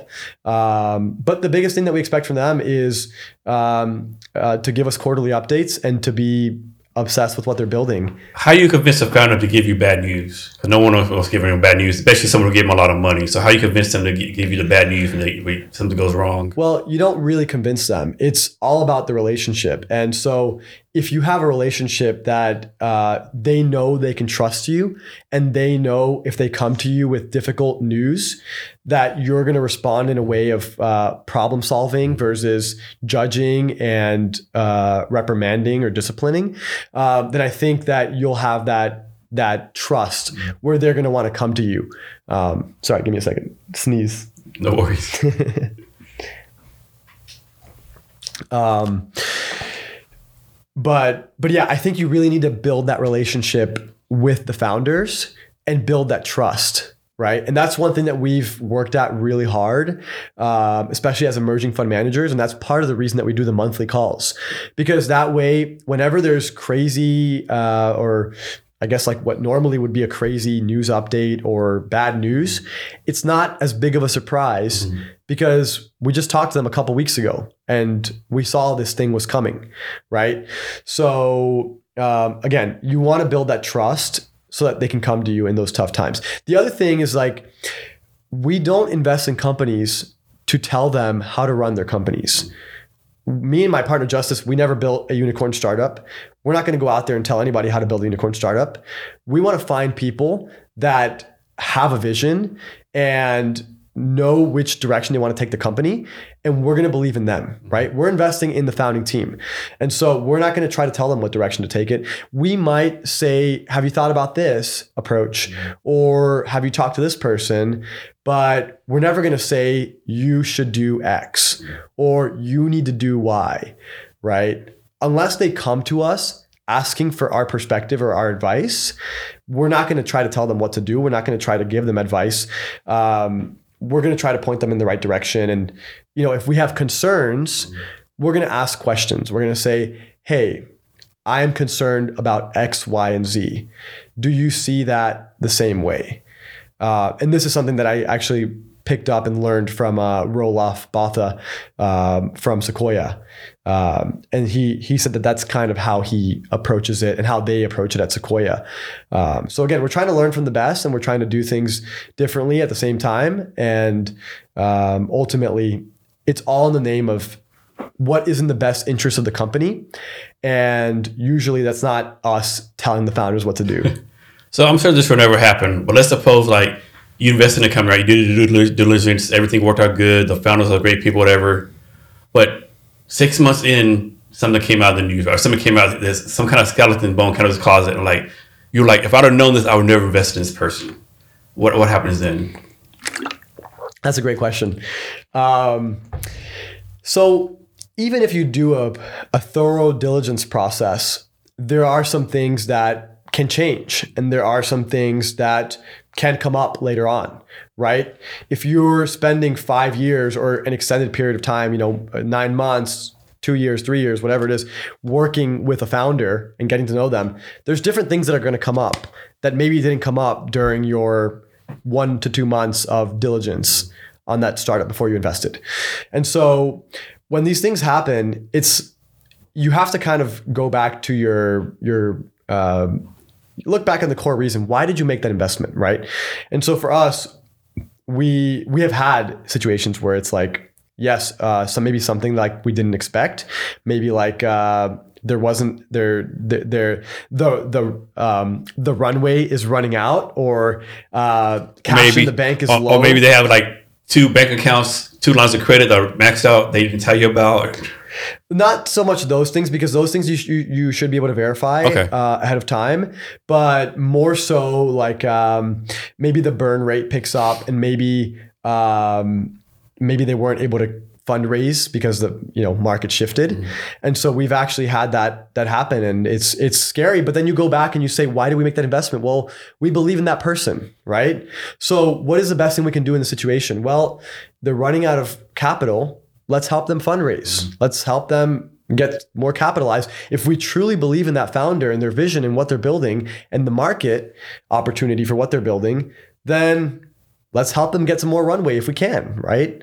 And so we actually had a situation similar to this. So there's an investment that we made in March of last year, March of 2022, and in March of 2023, we had a call with the founder, and he told us that, um, well, I've got uh, one month of runway left. and this is one of the founders that we don't have the monthly updates with, uh, monthly calls with, because they chose not to opt into them. But again, we believe in that founder. We believe in what he's doing.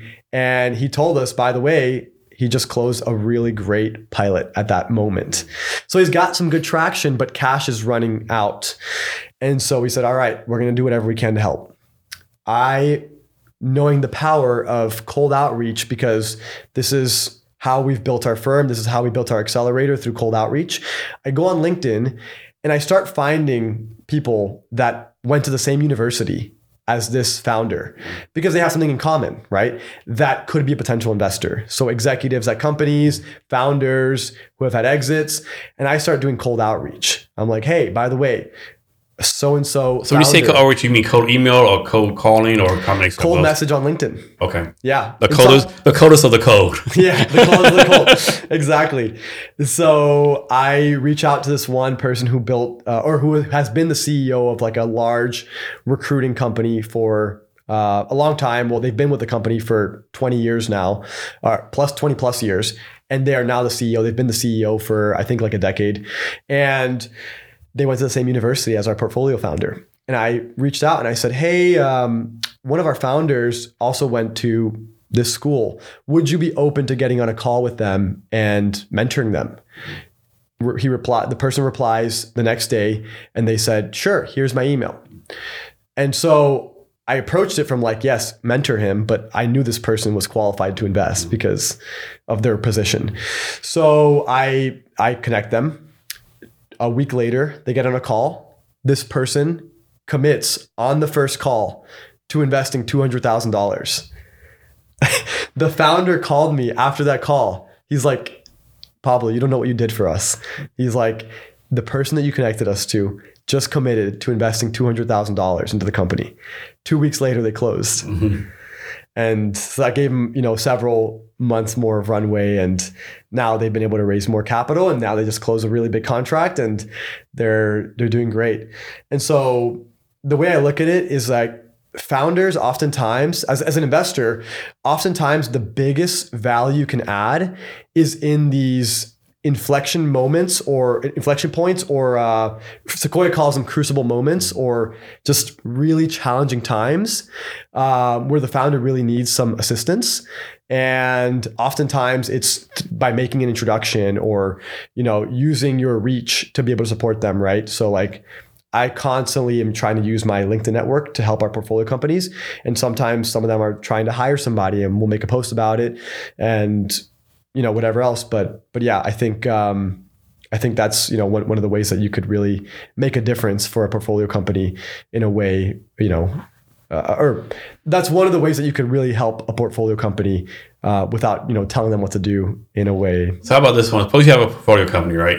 Again, I'm, I'm getting this will never happen. But like all the, all, the tea leaves say this company's gonna gonna fare right.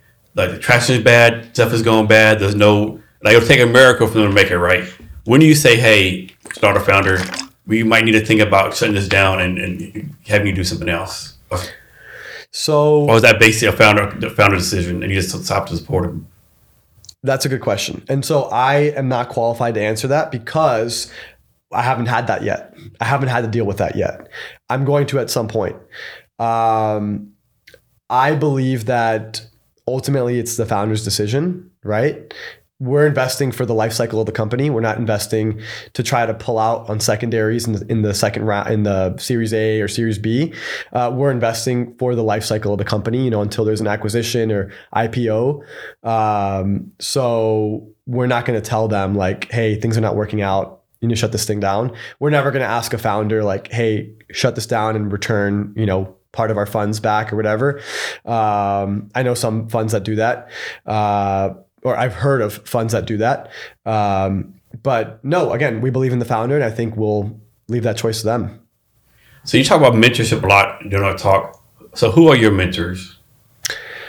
Um, yeah, I've had a lot of mentors. My my biggest mentor is a guy named Marty Schaffel, and he uh, graduated from the University of Florida in 1979, I believe, or he was actually kicked out, uh, and he started his first company around that time. So um, his company was AVI SPL. He built it to be the lar- the world's largest integrator and distributor of audiovisual equipment. They worked with the Department of Defense. They worked with Disney. They worked with some of the largest companies in the world. Um, and they sold for multi nine figures. And when he sold the company, he was 100% shareholder in the company, which is almost unheard of for a company of that scale. This is very, very rare. And by the way, he bootstrapped that company. He started it with I believe he had $2,000 in his bank account. He was living in a $400 a month apartment and had nothing to his name, basically, besides that. So, um, yeah, it's very rare to, to meet somebody of that caliber. Um, I'm blessed and very fortunate that I had the opportunity to learn from him. He was, uh, he still is actually to this day a professor at the University of Florida. He donated a million dollars to UF and he runs his class the way he wants to run it. He told UF, he's like, I don't want you to pay me, but let me run my class how I want to run it. Uh, so he has like an application process. You have to apply to get into his course. And I took his class. It was life changing for me. Um, I cannot stress it enough. Like just a couple of weeks of being into his course. And by the way, I, I can't say that we would have ever built 161 Ventures if it wasn't for him. Because just about three weeks into that class, we got together for some cigars on the rooftop of a hotel in town and a couple of drinks. And it was just me and a couple of my student entrepreneur buddies who want to learn from from this guy. And we're, you know, we're talking and we're having some really inspiring conversations. And he says, I got to bring you guys to Tampa to this event that I do. He said, I started this event called the Empty Bottle Club. And we're like, really? Tell us about it. And he says, well, a couple years ago, one of, one of our really good friends had a big scare with cancer. He was diagnosed with stage three cancer. And I he called me on the phone and told me this, and I didn't know how to react. I was speechless. And I got off the phone and I called up a couple of our other really good friends and I said, Hey, so and so has stage three cancer. When he recovers, we need to get together on a regular basis.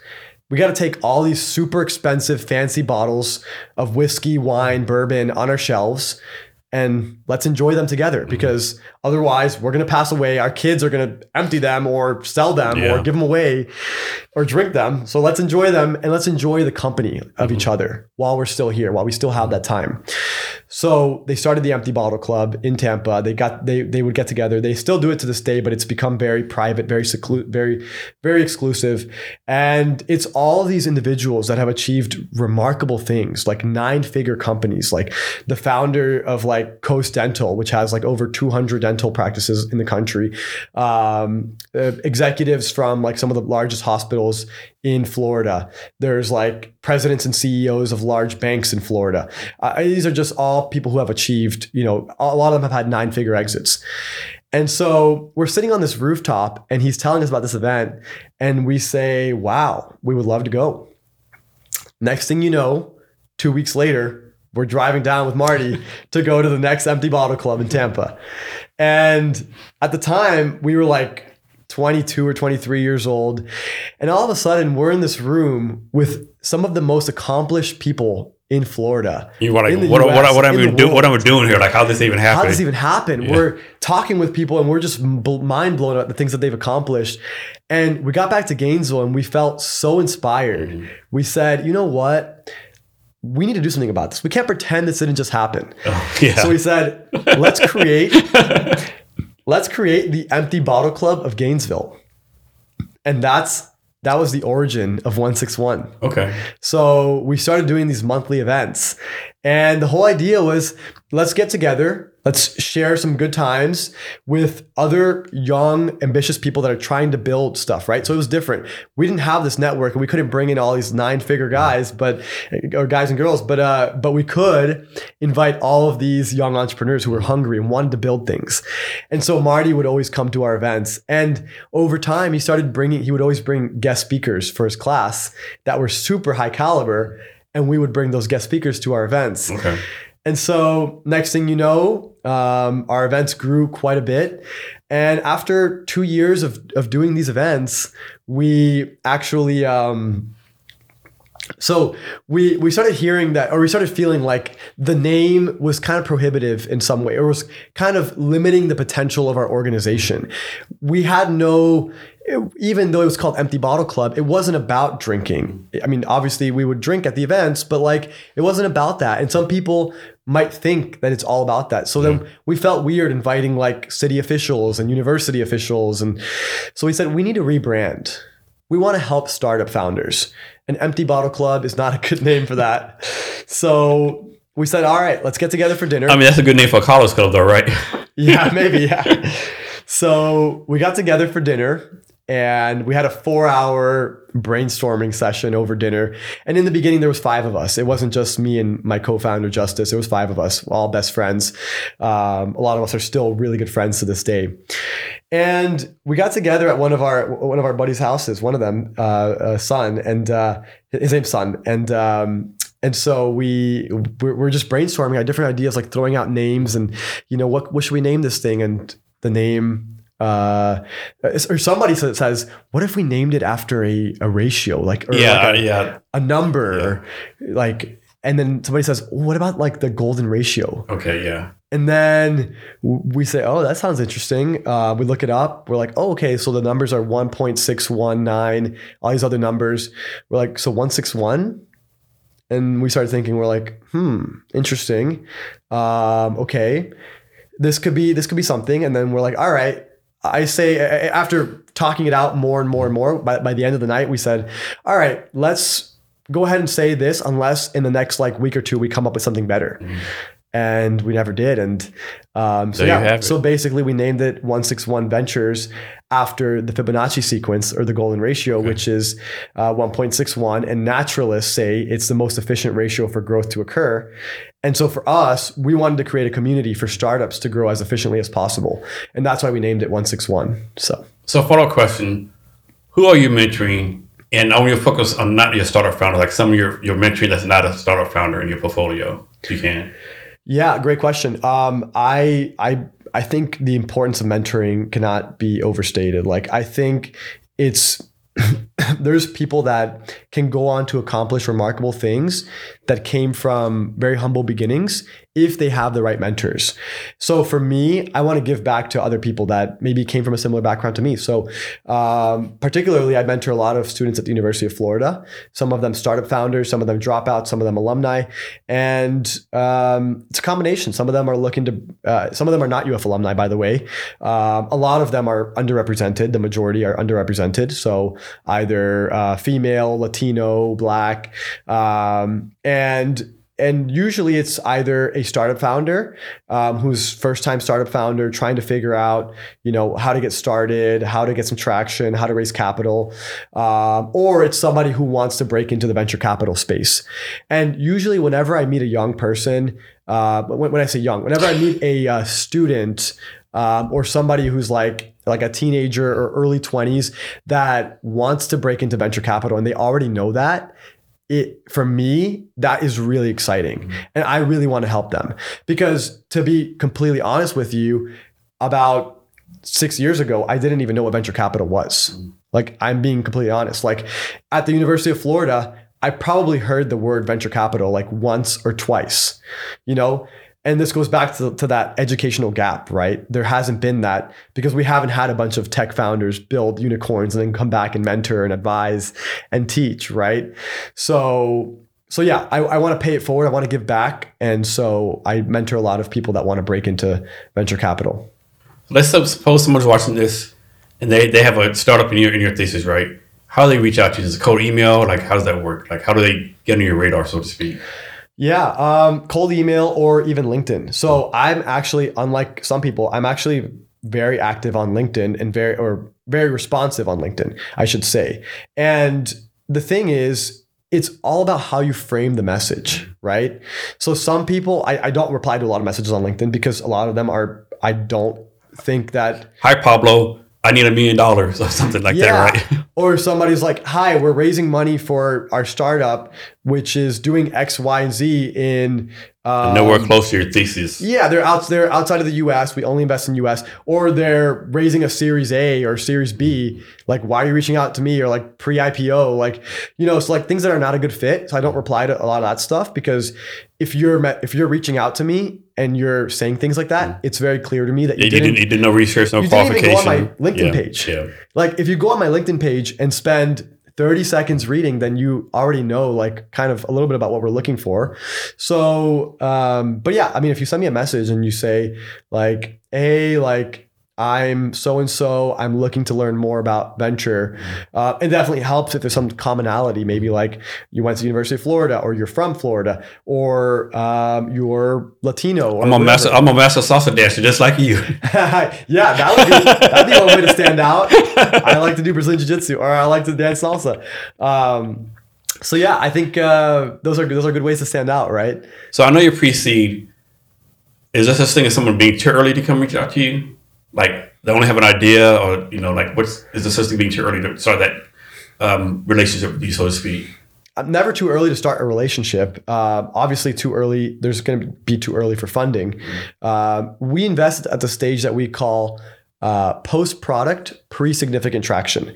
So we want to see a product in market, even if there's not a lot of revenue or any revenue. We want to see you know some data about pilot tests, uh, you know several months of data about engagement, uh, retention. Um, you know how often are people using it? And for that, how many days do you want to see? Like the 90 days, 60 days, six months? I'd say about like three months is pretty good. If we can see like they launched a beta or pilot three months ago, and then there's been consistent growth and positive data uh, over that period, like then that's that's a good spot, right? Uh, that's like on the early end of like where, where we like to invest basically uh, we have done one like pre-product but we don't normally uh, do pre-product investments so what's your definition of MVP? MVP is, uh, I would say, I think that should be a pretty standard definition. Uh, it's the earliest version of the product that can actually solve a pain point or problem for the customer so that it's actually usable. Okay. So you with an MVP, you should be able to have somebody like test it, right?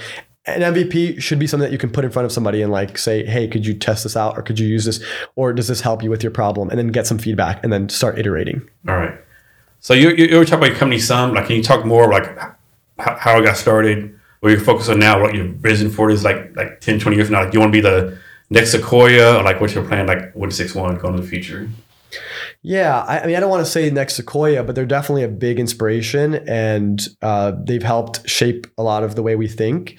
Um, but we want to be a top tier venture capital firm in the in the country, right? Um, there's not a lot of firms that can be considered in in the the tier one firms category, um, and I think uh, our our goal is to be there. Maybe you know I'd say probably 15, 20 years from now, maybe less, maybe 10 years from now. Um, even though that's ambitious, but, uh, but yeah, our goal is to be one of the firms that can bring the most value to our portfolio companies. Um, and we want to do that by thinking differently, by taking a different approach, by doing the things that other firms are not willing to do. My mentor, Marty, that I told you about, he would always say this one quote, which is actually very simple. And it's he would say, successful people are willing to do the things that unsuccessful people are not willing to do. And it sounds so simple, but it's actually so true. And so we're willing to do things that other VC firms are not willing to do. And I think that that's going to give us a competitive edge. Um, but again, we are so early on. And so 20 years from now, um, if I have to take, you know, a guess, obviously that's this could be really far off the mark, but we'll be raising our, I don't know, seventh or eighth fund at that point, maybe or maybe six, six, six or seventh fund potentially at that point, and um, we'll be backing. I, I can't say that we'll be backing the same type of founders are same type of companies that we're backing today. Our thesis might change, and we might go more broad or more narrow based on the data and what we learn um, over the next decade or two.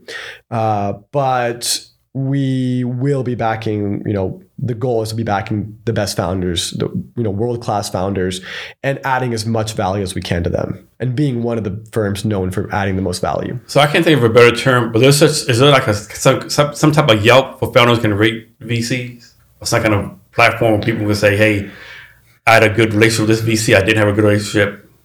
Is there anything like out there? There's not. Um, But this is bas- basically of mouth for founders that So- communicate about VCs. Y Combinator has like an internal platform where they actually do rank VCs and investors and angels. Um, I believe it's called Bookface, um, and it was built by Garry Tan, who's now the president of Y Combinator. So they've got something that's pretty interesting. I think long term, you know, we'll have something internally too. As you as you grow and you can start, you know you, you start developing new tools. You, you need new tools to solve different problems, and so obviously long term, you know, we'll have our own like you know in in house like software or dev team. Uh, but but yeah, no, there is nothing public uh, like that. Okay. Yeah, as far as I know. How does it work? Like, suppose you're you're going to invest in a founder. You really you know really like the founder, of the company, right? But the, the other VC, the person brings in like co-invest with you. You're like, eh, I don't know about this person, right? Our values don't match. Like, you like just say, okay, I'll, I'll back the founder no matter what, or like because this other VC doesn't align with your value, like, hey, founder, I gotta pass on this because me and this other VC are not a good match for each other. That's a good question. Uh, that really depends on where the mismatch is. If we're talking about that we misalign on our vision for the future, or we don't align on what types of companies we think are home runs, or whatever that is, that's not a problem.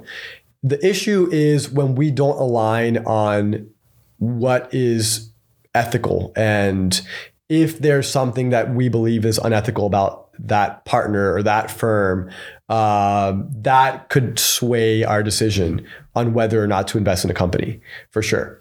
Usually, the other investors on the cap table is is we always take that into account, uh, but usually there's not like any red flags. I think those are rare situations where there might be. There's other. There's definitely like other firms that we. Um, that we have heard negative things about, but maybe not so much on like doing things that lack integrity or unethical, but maybe just so much so, so that like they maybe they waste a little bit of the founder's time sometimes, or maybe they're just not very value add and they say they do. Uh, which is a big pool of, of VCs probably, but in those cases, that may not sway our decision as much because at the end of the day, we're we're backing the founder. So, of the founders you've you've invested in so far, do, you, do all of them have like one characteristic that drew you to all of them? It's a great question. I think the main characteristic that comes to mind is they are all they're all obsessed with what they're building. Their startup is their life in a way. This is not like a they don't treat it like a full-time job or 9 to 5. This is their entire It's life. It's like three full time jobs. Yeah, this is all they think about. They care deeply about the problem that they're solving, and they care deeply about the people that they're solving that problem for. Uh, I would say those are the main commonalities, but all very different. You know, some of them more on the introverted side, some of them more on the shy side, some of them incredible salespeople, some of them incredibly extroverted, some of them incredible public speakers, some of them not so much. Uh, but yeah, they. I would say that's the main thing that they have in common. so, are your 10 companies, can you break down like how many are solo founders, how many are like co founders, how many have like three or more founders? So we typically we tend not to invest so much in solo founders. I think building a startup is incredibly hard and we particularly are interested in teams that can build really well so they have the technical capacity and can sell really well. So they have great communication skills. And oftentimes that's usually two co-founders at least. So most of our our portfolio companies have two or three co-founders. Uh, we have one in the portfolio that's a solo founder, only one. Okay. And why did you to back this person as a solo founder?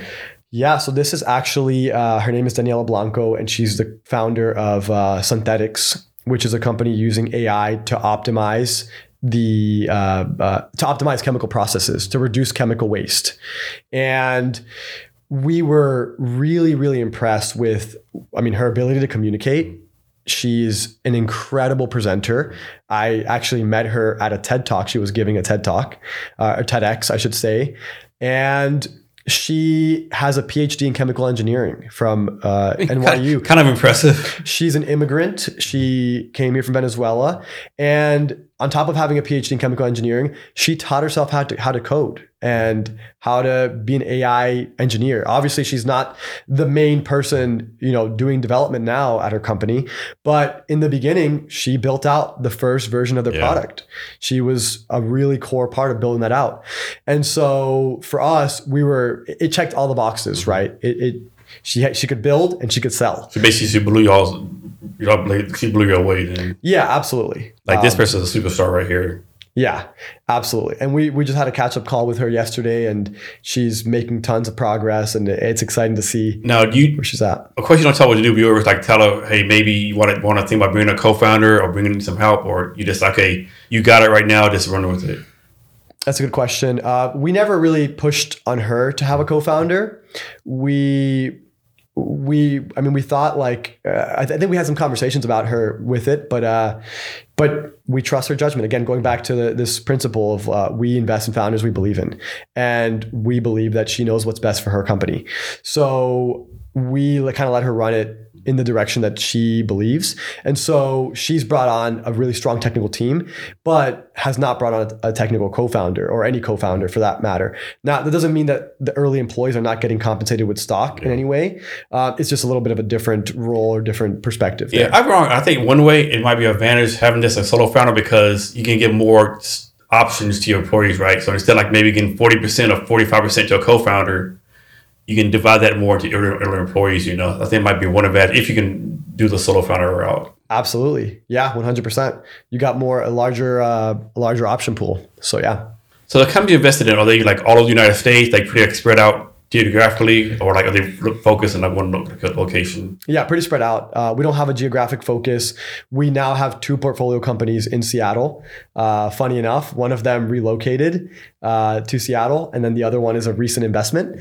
And uh, yeah, we've got one in Texas, I think one in uh, SF, uh, two in New York. So yeah, they're, they're kind of spread out. They're all over the place. We have some in Florida, of course, a couple in Florida. So yeah, So how does, from your point of view, how does one six one succeed? we succeed by bringing more value to our portfolio companies than any other firm. Because ultimately, if we want to get into the best deals, the only way we're going to do that is by is by demonstrating to them that we've been able to do this for our portfolio companies and we can do it for them as well. So the other thing is that if we can move the needle for any of our portfolio companies, then that's more than 90% of VCs can do for their portfolio companies. Because the majority, I, I think the majority of founders would say that there wasn't a single investor that was absolutely instrumental or that really moved the needle for their company, right? I think there's very few founders that can say that about one of their investors. Um, so I, I think if we can do that for our portfolio companies, then we we can achieve we can become a tier one firm. We can we can become one of the top firms in the country and we can get some of the best deal flow in the country and we can have some of the best uh, returns as well for our investors for our lps um, so yeah it's all about working our butts off to be able to support our portfolio companies as much as we can. And of course, the follow up question: How do y'all feel? How do you not, not make it, so to speak? Yeah. Um, I guess this is something I haven't given a lot of thought to because we have like a vision for what we're for what we're doing and how we're going to get there, and we're just so hyper focused on that. Um, there's not really a backup plan. So, but I guess if I give it some thought, how do we fail? We fail by not doing proper diligence on deals. We fail by not being able to add value to our portfolio. I mean, because you do have hit, hit at least a single once in a while, right? A single one. You do. You still. I mean, you have to hit a single every once in a while, right? Home run a single. Exactly. Yeah. You yeah. can't. You can't strike out every single time. Yeah, VCs operate on the power law, right? And so the majority of returns come from a very small amount of the portfolio. And so we have to be able to get those outliers in order to have good returns for our investors. So uh, so yeah, if uh, if we're not able to provide a lot of value for our portfolio companies, if we're not able to build our brand, if we're not able to source deals like quality deals, right, and get into good deals that can give us good returns, um, then that could lead to some challenges with raising another fund or with continuing to move forward. So So you talk several times about being a tier one VC. Like who determines who's a tier one VC is, tier two, all that kind of stuff. That's a good question. I actually don't know who determines that. I just know that uh, it's widely accepted that like I mean, Sequoia is obviously Sequoia, there. You know, I believe A16Z for sure, mm-hmm. and then like Madrona would be considered tier one. So I, I know that there's like these firms that everybody views in this light that mm-hmm. they're like, you know, oh, get money from them. You're Yeah. guaranteed to make it. All that kind of stuff. You know. Right. And it could be game changing. Like all of a sudden, if you, if Madrona backs your company, I mean, that's going to be featured on the news mm-hmm. and you can leverage that to get contracts to get you have you have more credibility in a way Yeah. right it gives you more credi- credibility so uh Yeah, I, I don't know who determines who's tier one. Okay. I, I assume it's like the founders, Yeah. and I assume it's something that that's not like an overnight thing. It's like you have to have consistently, you know, provided this amount of help to your companies and moved the needle for them, and gotten into the best deals and had this many exits or this type of returns for your LPs. So I'm sure there's like a lot of qualifications there. Um, And so you you only do pre-seed, correct? we do uh, we do pre-seed and seed, but Pre-seed. but we don't advertise that we do seed because we we prim- we're primarily interested in pre-seed. So for your for your companies that are with you right now, what's the plan? You know, suppose they, they do all the stuff they got to do, and they're going to raise an A round. How do you help them raise an A round? Great question. So we help them raise an A round by building relationships with other VCs that invest, you know, a little bit more downstream. So we have actually sourced deals for a lot of other VC firms in the state of Florida. Uh, we've now sourced some deals for some VCs in, in Seattle as well, and uh, those are opportunities for us to be able to um, to help our portfolio companies. Right, we have those relationships. Uh, they know what we're about when we send them a deal. They're willing to take a look at it, and um, it, it- there's there's no shortcut to that. You have to build a relationship. You have to demonstrate that you can get quality deal flow, and you have to you have to prove that the founders that you work with respect you and they value you as an investor on their cap table. And so we have to work really hard to to be able to have that status and be able to get these other firms to respond to some of our some of our port. And it's also a little bit of a scarcity, creating scarcity too, right? So like we have uh, our, I told you about the holocron. Jump on the bandwagon before it's too late. yeah, exactly. So I told you about the Holocron investment, which uh, was backed by uh, New North and Winklevoss Capital, and we sent that deal to a couple of firms in Florida, and you know VCs are busy people; they have a lot of inbound, and even though these are people that we have a relationship with that know us really well and they know the quality of our deal flow, uh, let's just say uh, one of them did not reply, and about a month ago, it was featured on the news on the Tampa Bay Business Journal, uh, and the whole article was about like the Winklevoss, like how the Winklevoss twins backed this startup. But anyways, as soon as that came out, this VC firm contacted us and said, I'm sure they did. or not contacted us, contacted that startup and said, "Hey, how do we get into this round? Or are you still raising? Can we put something in?" Um, so again, there's a lot of uh, signaling is super important in this industry. Uh, not so much for returns per se or for quality of deal, but like for a startup to fundraise, like signaling matters a lot. If you want to, if you want to close some funding, if you want to raise some capital, and it's more important than it should be for VCs, for investors. So if somebody's going to fundraise, are they supposed to like make a big announcement? Hey, I'm fundraising now, or is it like they do it undercover? Like, what's your advice on that? Yeah, no. Um, what I usually advise founders to do is be very methodical about your fundraising approach. So don't just go out there and pitch everybody. Don't just announce that you're fundraising. Run it like a process that it should be, right? So put together a list of a spreadsheet of potential investors do your do your work do your research go through linkedin find 30 to 50 investors uh, firms and angels right especially if it's earlier stage you want to do more angels because the likelihood they're, they're going to invest is higher but put together the spreadsheet and then start sending targeted messaging to each one of those individuals to So get in front no, of so no automated email. Just take the time, personalize. Even though it's going to suck and use time you don't you don't have, you got to do that extra process, right? Extra Yes, step, right? exactly. Yeah, personalize, make it specific, and don't make it clear that you're fundraising right away.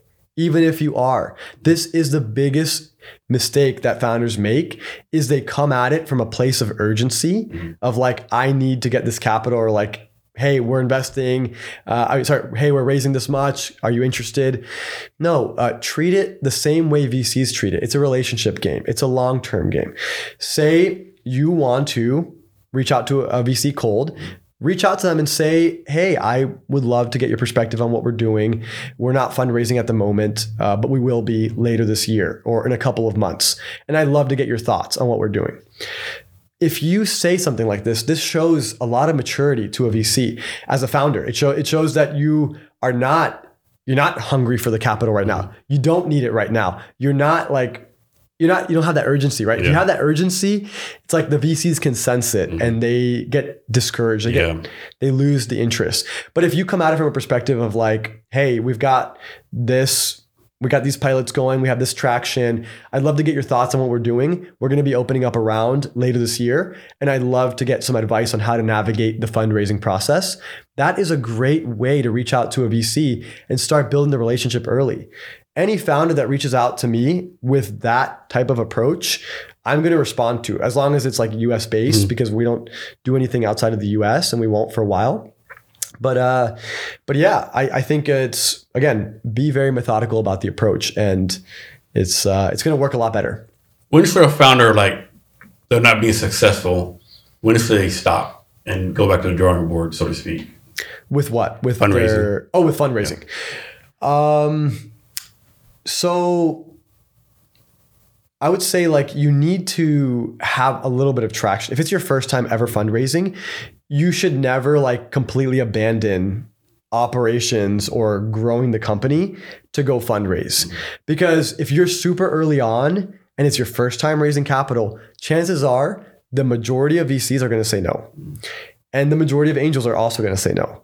So you need to make sure that you're continuing to make progress and traction. And so if a founder reaches out to me and they send me like this, you know, the highlights of like what they're doing and the traction they have, and and then 3 months later they want to pitch me or something and there hasn't been any update or any progress or nothing new. It's like I'm probably not going to be interested in in having that conversation or not interested in investing, right? Mm-hmm. So treat it again like a long term thing. Build those relationships, and um, if it's not working, oftentimes it just means you haven't communicated what you're doing properly, or you don't have enough traction, or your approach you're not taking the right approach to fundraising. So try to figure out what's not working about it Oftentimes, it's the first two. It's the uh, the, the lack of traction and the um, the lack of traction, and then finding people that are a right fit for that particular deal, or sorry, communicating it properly. Communicating. So properly. Pablo, you're doing a lot, right? Yeah. So on day to day day to day basis, how do you make sure you focus on priorities one, two, or three versus priority number ten thousand and one? Good question. Um, I, everything that I do is aligned with what are the goals for our firm, right? And so right now as a as an emerging fund manager you know raising fund one and getting into our first couple of portfolio uh, or making our first couple of portfolio investments the main priorities are fundraising right finding new lps to invest in our fund um, finding quality deals to invest in and then supporting our portfolio founders. So everything that I do is related to those three things, and uh, anything that's outside of that, I. I, I try not to allocate too much time to. And if I realize that I am allocating too much time to, then I, you know, go back to the drawing board and try to, you know, optimize my schedule. But the majority of things that I'm doing nowadays is related to those things even if some of it might not seem directly correlated, but like, for example, doing events, doing events checks all those boxes in some capacity. And so that's a really you wouldn't think about it, but like, you know, people often wonder what what does a VC's day to day look like? And my day to day, a lot of it is like planning events, organizing events. Um, but yeah. So, is there anything else that I ask you that I didn't, or anything else you want to talk about? Um, anything else that I want to talk about? Uh, don't think so. Nothing else comes to mind. Um, yeah. Cool. Hey, Pablo, thanks for your time today. I really appreciate it. Absolutely. Yeah. Thank you so much for having me, Jason. It was yes. awesome. Great conversation. And to listeners, thank you for your time as well. And remember to be great every day. Thank you for listening to this episode of the Jason Cavness Experience. Be sure to connect with us across social media at Cavness HR. Thank you, and remember to be great every day. Don't you know, pump it up. You've got to pump it up. Don't you know, pump it up. You've got to pump it up. Don't you know, pump it up. You've got to pump it up. Don't you know